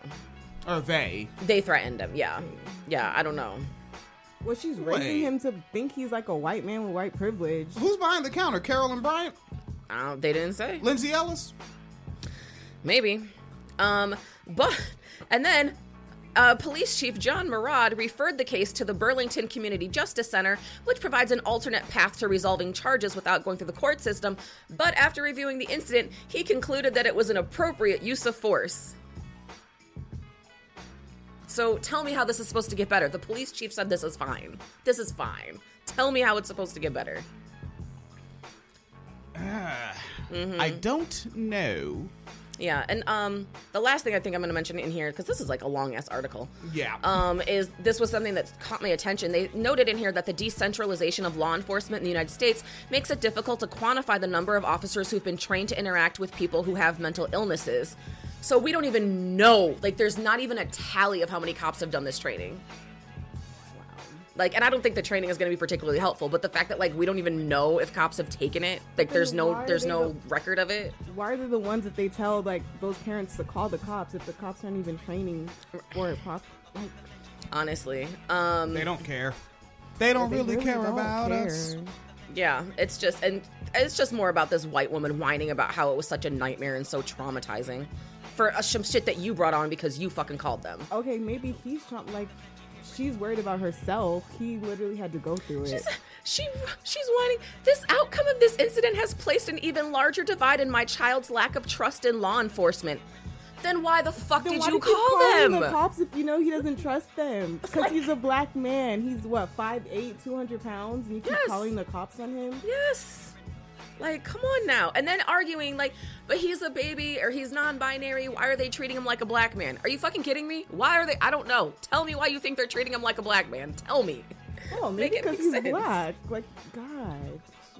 Yeah. Yeah, so, yeah, it's just wild. To Yeah, me. she's just getting a white woman welfare check. Foster a child, get a check. She's getting a white, and the thing, she's getting a Joe Biden tax credit check too. And if you look at the room that she had that child posted up in, she ain't spending no money on that fucking child. Yeah, the fucking bed was on the floor. The there's no carpet. There was hardwood floors, but there's like no rugs, no carpet. There's like no toys, Like no games, mental, no like, like, patient's posters. And it's winter. There's- Vermont is up north, like here. Yeah. Yeah, and there yeah, there was no personality in that room. It was just that one book in a drawer. And Yeah. yeah, like no, boxing thing. yeah, but like no like like posters and games and what the fuck ever. There were, well, there were there were um, burned CDs and open jewel cases on the floor. I noticed that in the shot because I, I kept rewinding it while you were talking, just Yeah. looking at the police body camera footage. Yeah. Yeah, So- so let's let's run it back. Let's go back to education. All right. Yes. Um, keep in mind, majority of people in the education system are white women. So when you're talking about the school to prison pipeline, Yes. it is Alice Sebold at the helm. Feeds Leader now understands that this is why I listen to a certain content creator that calms me. All right? Because I stay pissed off. All right, uh, a little quiet time for us, loud time for them. Up for Again, we're back in October, then we'll jump to three days ago. Yep. Growing over the Riverside teacher captured on video dancing with a fake Native American headdress. the video going viral on social media. The math teacher involved was placed on leave pending an investigation. Today, protesters gathered outside the school district office calling for changes in policies and curriculum and for the teacher to be fired. Eyewitness News reporter Leticia Juarez joins us live from Riverside with the Just gonna gathered rewind outside that real quick so we can see. on Let, let's watch her do her dance once again. Because this is, again, th- fuck it, play it. The video going viral on. Oh, damn. For the people listening in podcast audio, this is a white woman in what appears to be a. Is that a blouse? Yeah. That's a blouse. Yeah. Okay, she's in a black blouse and some sort of pink striped, squared, and black and white stretch pants. Something like that. Oh, those stretch pants. Yeah, I think- Business friendly stretch pants. I wouldn't call them business friendly, honestly. They're not business friendly. Folks, look, if you're listening to the podcast audio, go fucking watch the video of this one. This is ridiculous. All right, here we go. She's really doing this shit. headdress. The video going viral on social media. The math teacher involved was placed on leave pending an investigation. Today, protesters gathered outside the school district office calling for changes in policies and curriculum and for the teacher to be fired. Eyewitness News reporter Leticia Juarez joins us live from Riverside with the very latest on this. Leticia? Well, good afternoon to you, Jorna, Jor, John North. Leticia. Mm-hmm. She don't like that Letitia shit. Call me no fucking Letitia. I'm trying to be white. The fuck's wrong with you? Leticia. High school just getting out right now for a second time in a, in a since last week. Organizers were out protesting that video that went viral, demanding that the Uh, she she has um she has those Jefferson Beauregard Sessions ears, kind of that Keebler elf ears. District take measures not only to terminate that teacher, but also to include more Native American studies for students. Outside Riverside Unified School District offices, protesters gathered to call for the termination of teacher Candace Reed after a video of her performing a mock Native American dance wearing a fake headdress in her math class surfaced. Organizers say they are following up on demands they sent to John North High School where Reed teaches. Reed was placed on administrative leave after the video of her teaching students the trigonometry mnemonic SOHCAHTOA went viral. We asked for a response. Folks, I swear to fuck, I understand you folks that li- I I see the numbers. You people that listen to the audio, you have got to see this fucking video of her dancing around this goddamn classroom. This is some of the I've seen some weird shit in my day and in podcasting. That is out there. what the fuck is, that? We, we yeah, I guess we've covered some stuff. I saw when I was a child. I saw adults do shit like that. You know what? You did not. I, folks, I had Washington State privilege out the wazoo when it came to my teachers. I had nothing but Mr. Schuslers. response within a week to let us know our, what the result of our demands for termination and the, an apology to the family and to the child who filmed this.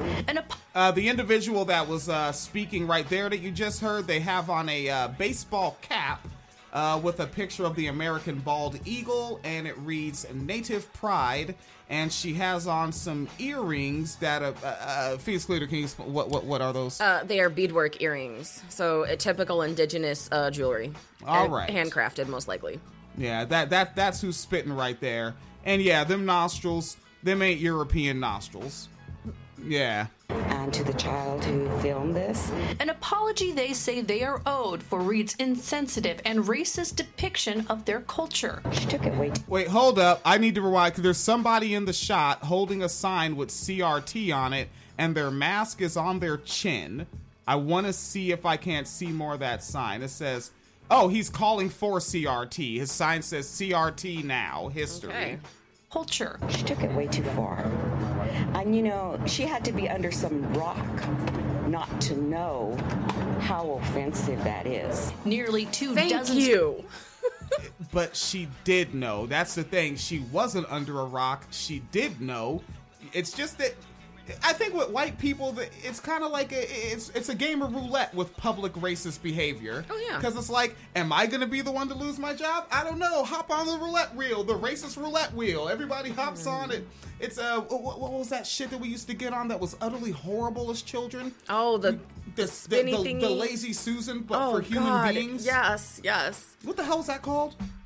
I carousel. Don't think so because the carousel's like has the horses, right? Although it does go around in a I circle, it- so I- maybe that was. I think that was the language we used in Pierce know. County.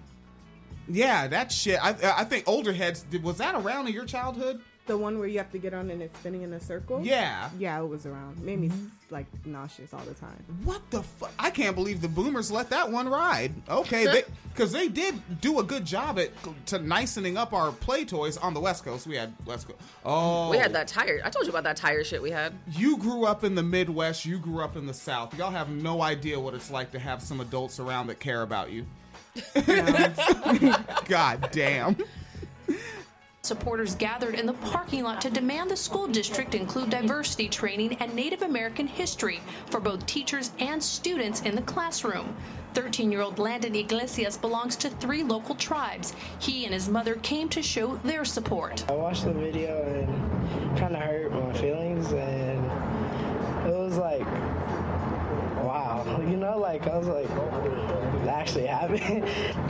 I wish people would help teenagers with TV appearances. Like one simple thing, like you have a smartphone now. Here we go. We're gonna do this segment. Why don't you take ten minutes and type up a note of what you want to say, so that you and just straight up, it's okay to just read off the note. Yeah. You know, so that you can get like a better sound bite, and that Mhm. you'll be happy with your sound bite when you click on it and you see it on our website later. Yeah. Like, come on, like help help these fucking kids out, yo. Some of the adults too, really. Yeah, yeah. See, e- equity, equity. Phoenix Calida's a she's a good lefty. wow, you know, like I was like, oh, it actually happened. He takes his culture very serious, and Oh, she's trying not to cry. I'm glad he wasn't in that class. He would have been so offended and hurt. I was hurt for him and, and for his people. Last week, you know that's the cold shit. That's somebody. She said I was offended. I was hurt. Right, like me, like. I'm not offended and I'm not hurt. I don't think it's because I'm so damn callous, but it's because I wake up in the morning expecting this shit. Mhm. But like the the folks, what the, the right wingers, the men's rights act, they're gonna they everybody's all offended by everything, Mhm. and it's like no, there are people, and maybe you should actually listen to the person who actually is offended. Yeah. Yeah, because you're fucking grimy. Well, I mean, yeah, but they don't care because the goal is to offend people. Like they're excited about this because like we upset them and she's crying. Like this is a win. Yeah. You know. And what do you do with people like that? Do you debate them? Do you continue to have a civil society with them? Do we have a civil society? No, we don't because Mm. they're here. Week, Riverside Unified School District did release a statement calling Reed's behavior offensive and saying it did not reflect the district's values. But the school district isn't the only one the group is hoping to hear from. She has yet to issue a public apology. She needs to. What the? They just cut to the teacher again. I gotta see. I, I want to find that video without news coverage around it. I want to see the full video. That is ridiculous. apologize to all of her victims. Now, a bill that was signed into law will require high school students to take a semester of ethnic star- studies, starting with a class of 20. Now you see how her last name is Juarez. Mm-hmm. She white. All right. Don't let nobody tell you like, oh no, that's like some new ethnicity. No, the fuck it ain't. That is a European person. She looks just like Krystal Ball. Yeah. 2030, but organizers say something more needs to be done now. Reporting here in Riverside, Leticia Juarez, ABC 7 Eyewitness News. All right. So that was from October. Right. There's an update. Apparently, oh, it happened again at SoFi Stadium. A fan attending a Rams game says he was sucker punched in the stands two weeks before the 49ers fan was left in a coma after a violent altercation. Okay, and ac- and it just auto played, and I just wanted to hear what that auto play was, and and Oh. also an article by Letitia Juarez. Leticia. Leticia Juarez. That's how I say it. All right, so the school board for uh, Riverside Unified Schools, Mhm. uh, they have an update Oh, from good. February 3rd. Uh, We are back from closed session, and I'd like to report that we did take action on one item. The board took action in closed session to approve charges for dismissal against the following certificated employee. Employee number 156485, with the following members voting yes. Lee, it's important for the record, for the following members voted yes. Lee. He's like, I'm on the clock, buddy. No clapping. This is, this is a fucking comedy show. Members voted yes.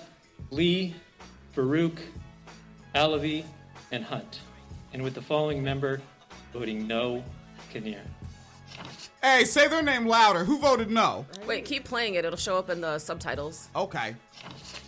So with that, that's the only action that we took uh, during closed session. So we will begin. Libra.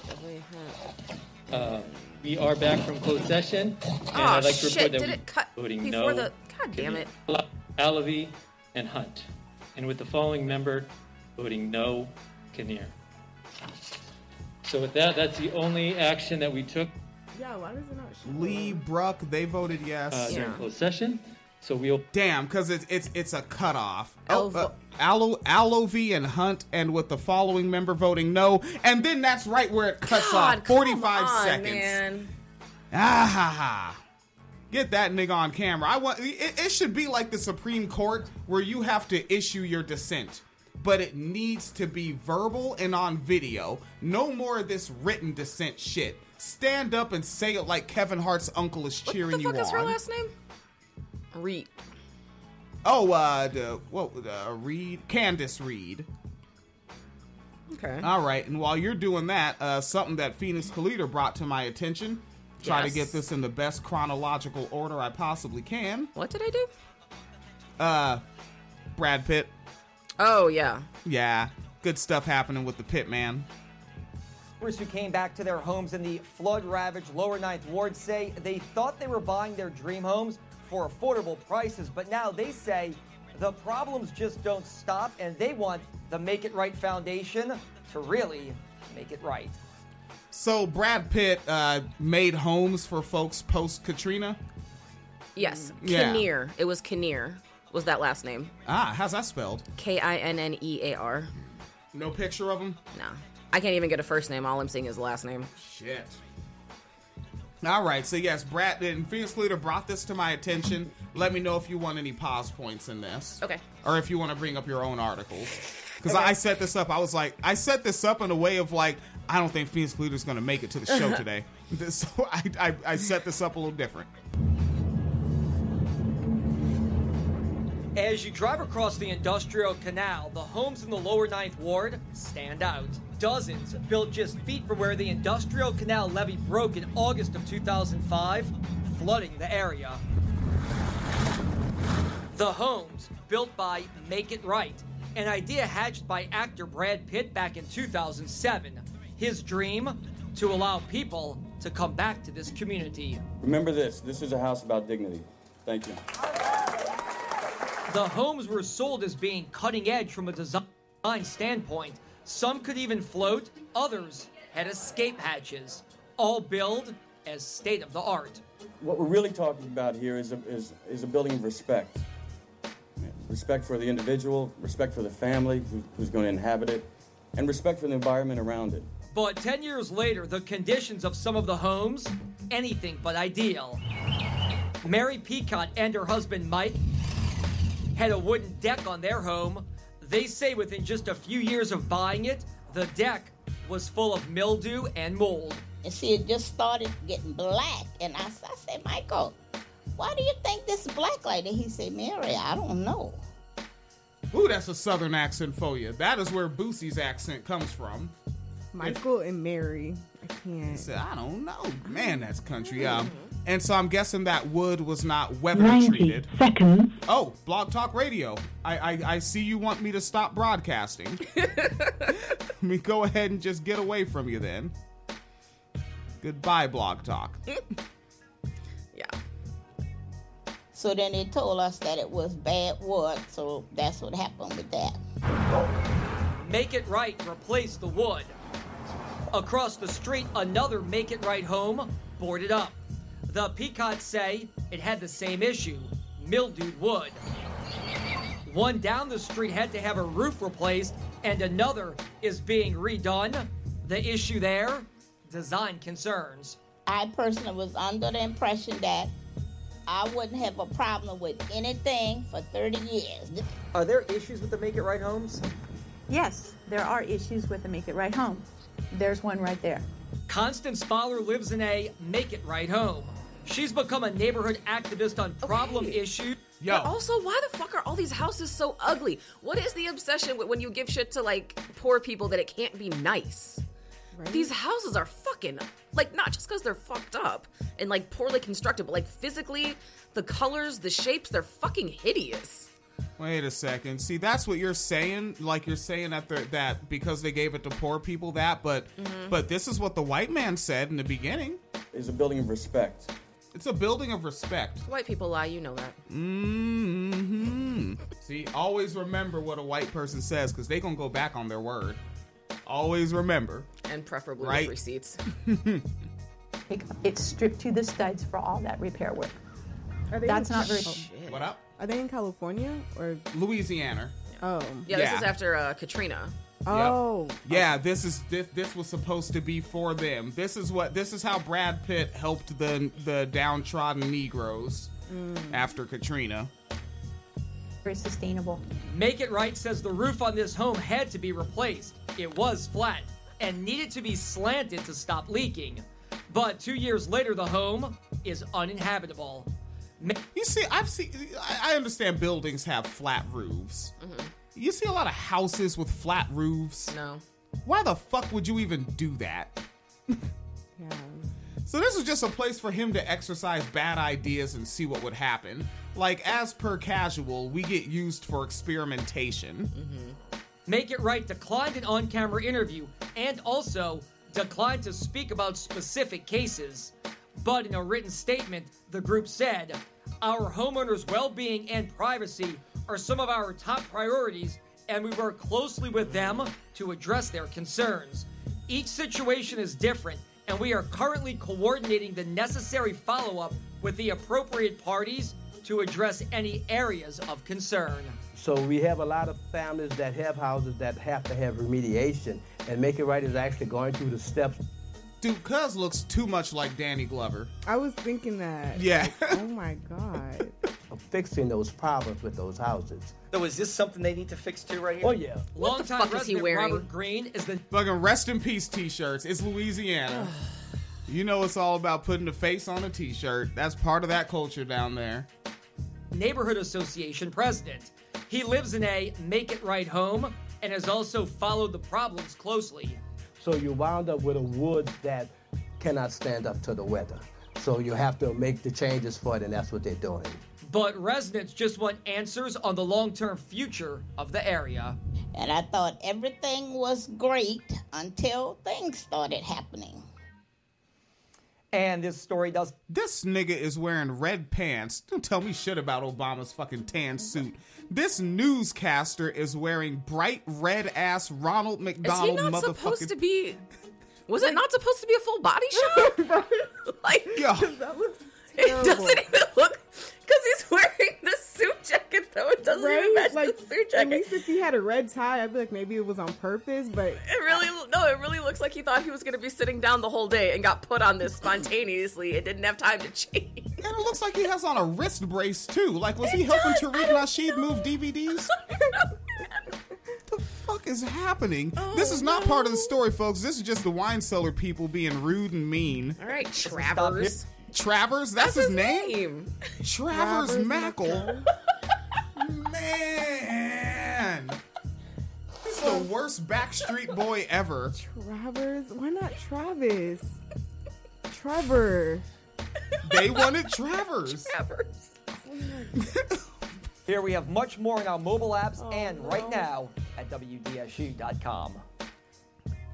And he has a Twitter. Should we tweet at him like, yo, why was you wearing them wild ass pants? I kind of want to. Nigga, it was not Easter Perfect Sunday. choice. You did not have to have those pants on. Stop and why didn't they match your jacket? McTraverman. And so uh, it continues uh, to update the uh, the the Brad Pitt deal. Mhm. Skippy flip bop a dibble do. Yes. There are still issues with Brad Pitt's Make It Right homes in the lower Ninth Ward. After Katrina, Pitt and then wife actress Angelina Jolie started a nonprofit aimed at rebuilding the area. But this week, a house built by the foundation less than a decade ago was torn down after it was plagued with problems. And tonight, as Paul Dudley reports, a local attorney representing some homeowners says the foundation's legal team is purposefully delaying any hope for justice. Oh man, I'm so happy this house is gone. Just like that, another Brad Pitt Make It Right home is gone, torn down after the city of New Orleans ordered its demolition. This is the second demolition of a new construction home. This home just turned nine years. The house in the lower ninth ward was built by the Make It Right Jesus. Foundation Look how and easy sold in it- 2000. Like, what is that cardboard? What? Yo. Jesus. Yeah, I kind of want to say what you said. What is that cardboard? Damn. Them niggas made them houses with plywood. Nigga, I've seen dog houses built better than that. 2011. Neighbors say there were first problems with mold and water intrusion, and that eventually Make It Right bought it hell? from oh the Oh my- owner. the But then they did nothing. So Make It Right has owned it. It literally many looks like someone is breaking a sitting- box. It literally looks like the three little pigs, like right. No. Makes me want to play Green Jelly to close the show. Oh no. Yeah. Oh, have I played you Green Jelly? I don't think. Oh yeah, it's 1992, buddy. Got to get with the real. All right. Here with, with the lawn mowed every two weeks and paint put on it, hiding. Okay. I'm wondering if this is the same woman from the previous video. I'm pretty sure it is. But in the previous one, her hair was green, and in this one, is purple. Yeah. So she's just doing her thing. The problems. The property sat, rotted, and eventually became an eyesore. Everything from rodents to, to, to people going in and out of the house. You know, a lot of burglaries, lot, lots of burglaries going on. It isn't the only problem for the foundation. Yeah, I imagine there built- would be. You can just walk right the fuck in in their there. house. Like you can just kick their door down and get what you need to get. Yeah, it's kind of just, just huff, puff, and blow the house in. You know. And I just also like want to note too, like as we're watching these, they keep talking about these like houses being unlivable, they're getting torn down. Have they mentioned yet where all these fucking people went? Because someone was in those houses before they got turned down. Where are those people? Oof. Like, That's can we maybe crisp. talk about that part? It's worth asking. That built and sold the homes in the aftermath of Katrina. Over the years, neighbors have reported issues ranging from rotting wood to water leaks to foundation issues. In 2018, attorney Ron Austin filed a lawsuit against Make It Right. Austin says the foundation's legal team has been defending, denying, and delaying the process. It's really slap in the face, man, to the people of the community. Those people literally took their last dimes to buy those homes. Every time it rains, it's a This neighbor says he has no plans to sue anybody, but his Make It Right house leaks when it rains, and he'd like some help. I've reported it several times. This they is out Louisiana, looking. you say? Yep. New Orleans? Yep. The place that gets like hurricanes all the time? The Gulf. See. And his house just leaks when it rains. Yeah, kind of by default. This is why people hate 501c3s. Yeah, like it's not really a house; it's more of a fight club. You know. Oh, mm-hmm, mm-hmm. at it. Said we're gonna get to you. Haven't heard from them. It's been the third year. We too also tried to call the Make It Right Foundation, mm. but were unsuccessful. Paul Dudley, Eyewitness News. They just literally lawsuit look accuses- like I don't know. They look nice, but they're not real houses. Mm-hmm. Yeah, it's like fucking um, like souped up trailer homes. Yeah. So messed up. Yep, and um, and yeah, I just had that. I think I also had this Guardian article, but I wanted to play those video clips because I, I, I like I like using the video clips. He's a performance, and then they're the same ones that like didn't they adopt kids from Africa? Mm-hmm. Yeah. So they're just they're just not racist. That's the They're not racist, right? Which also, like, apparently Brad Pitt is an asshole. I didn't know that until recently. So really they always make him seem like he's so humble and yeah, he always yeah he always has that uh. hmm. Like, it always seems like he's like a nice guy, but apparently he's an asshole because I guess it came out that uh, while he was married to Angelina Jolie, she was um, one of Weinstein's victims or attempted victims. And then Brad Pitt, knowing that, still went on to work with Weinstein while they were still married, which is a little fucking weird. But um, Oh, that's not. That's not. Not weird. Ugh, It's it's. Western culture. Gross. But yeah, I think this is also like a conversation about nonprofits and 501c3s. And I hate this whole like celebrity activism shit. Like, let the actual activists do it, just give them the money. like, we do Right. not need celebrities involved. Or actually the- think it through. Like, I feel like he should have did like an apartment or uh, a hotel that's like a temporary hotel for people to stay in and let it be free. Like, Nope, can't do that. Just want to. But yeah, and that really is like a problem with the 501c3 issue, though, is that like some organizations, right? Because it's Brad Pitt's charity. I'm sure it gets tons of money. But what are they putting out? This is the same shit that the Red Cross did in Haiti after that earthquake, right? Like the Red Cross got millions of dollars and they built what, like 10 houses, but like for the whole fucking island after it got devastated. And it really does like create this sort of culture where people think that they're an activist because they're involved with these organizations, even though these organizations don't actually do anything. They're not producing what they're supposed to produce. They're not providing the services and serving the communities that they're supposed to be serving. But because he's rich and it's a 501c3, people fall in line. And it's also like really frustrating too um, from a perspective of someone like a Brad Pitt because that shit's all tax deductible for him for that like all that money in the 501c3. So he's like still not even giving up his own money because it's a tax write off. But like you could just give people money. You could give people real houses. You could ask the people what they want instead of just showing up, which is like this white saviorism thing that happens a lot with charities. Is like people just show up and be like, "You look downtrodden. I'm going to help you. Here's what I'm giving you," without talking to you to be like, "Is this will this actually help you? Will this actually make your life better? Is this what you need?" And now here the fuck we are again. And you know, Brad Pitt is an actor and a business investor. He's not a developer. Right. He doesn't understand architecture. Right. He doesn't understand the foundation of a house. He Right. doesn't understand uh, uh, what what builders have to do. What are the mo- the highest quality materials? Mm-hmm. Right. Right. As an actor and an investor, he knows how to get on camera and make a funny face. And Mm-hmm. as an investor, he knows that if I pay this much into it, I will get more back, and that is addition. Yes. He knows addition. Right. Or making things look good because even the houses, like, they look good, but they're Yeah. not even livable. Right? And even when you say making them look good, Brad Pitt's not an architect. Someone else did that. Oh, So- yeah. So all he really knows, so I can't even say he knows what looks good. It's his opinion if he's the one making the final decision. He's just like, I like that one. I want the downtrodden Negroes to live in that because I think it's pretty. Right. And they were they did look like miniature versions of houses on the Hollywood Hills. Yeah, that's why I was like, is this Hollywood? Like, is this California? Yeah. So he basically went down to that area and said, I want to make a cute little black neighborhood that looks like my big rich white neighborhood. Mm-hmm.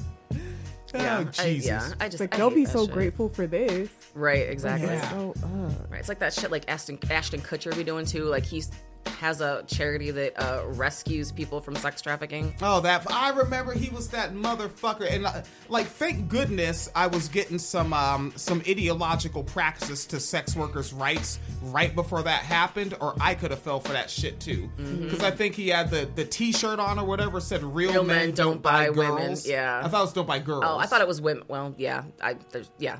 Because they always they, they play that Right. aspect to it. It's a emo thing. The average age of entry is eleven. Yeah, if I remember right, I could be uh, incorrectly. Yeah. All right, folks, I fucked up. I What? fucked up. What did you do? Uh, well, I was more obsessed with trying to set up this new smart device than setting up the show structure so that we don't go over an hour. so this episode is two hours. We could have just did two episodes. Now I right, which is better uploads, more clicks Yeah. as far as business goes behind things. Mm-hmm. So I do not have a new smartphone to set up tonight after work, but also no, today's Wednesday. We have to go to the other facility. Oh, yeah. Yeah, so maybe next week. This week, unfettered wine cellar. next week, hopefully controlled wine cellar. Yes. All right, let's get the heck darn Yes, up out of here. because I have funny stories to do next time. So Funny stories. I put two funny ones. Well, we'll make them funny. Oh. I put two Florida stories in the show notes thread. All right, and some folks looking at the camera, this is my attempted um bump cap Festo uh, coming together. I have the ACAB on there. All cops are bastards, including your bastard uh, relative and Daria, of course. And I was thinking about putting the Bernie Sanders that Phoenix Calida brought on the side, but I haven't asked you yet. Oh, you could have the Bernie Sanders. Okay, because you got because that was like your you you, do, you donated to a political campaign to get that did. sticker. I did. Yeah, so I didn't want to just like take it here. It goes on my bump cap that might get rained on and destroyed. All right, let's get the fuck on, man. Uh, done. Let's go ahead and turn off all the fucking streams. Twitch, get the fuck out of here. What if you cross them though? Cross the streams? Cross the streams. In the afterlife, I'll do that. Oh, uh, YouTube, I'm done with you. Facebook, get out of here. But shout out to uh to Tommy uh, Carbo uh, up in the joint. Uh, Tommy Carbo left three comments on the Facebook Live. Uh, the final one being once again the celebrity activist clown car. Uh, uh, has rode into town here in Minneapolis. All right, thank you Oh, for being the person tuned in live. Yeah. Uh, We'll be back around, but we don't have a tight schedule. And Facebook Live, we're out of there. Oh, shit. Damn. Okay. And podcast audio, you also gotta go. Every day, we rise, challenging ourselves to work for what we believe in. At U.S. Border Patrol, protecting our borders is more than a job, it's a calling. Agents answer the call, working together to keep our country and communities safe. If you're ready for a new mission, join U.S. Border Patrol and go beyond. Learn more at cbp.gov/careers. With the LuckyLand slots, you can get lucky just about anywhere. This is your captain speaking. Uh, we've got clear runway and the weather's fine, but we're just going to circle up here a while and uh, get lucky. No, no, nothing like that. It's just these cash prizes add up quick. So I suggest you sit back, keep your tray table upright, and start getting lucky. Play for free at LuckyLandSlots.com. Are you feeling lucky? No purchase necessary. Void where prohibited by law. 18 plus terms and conditions apply. See website for details.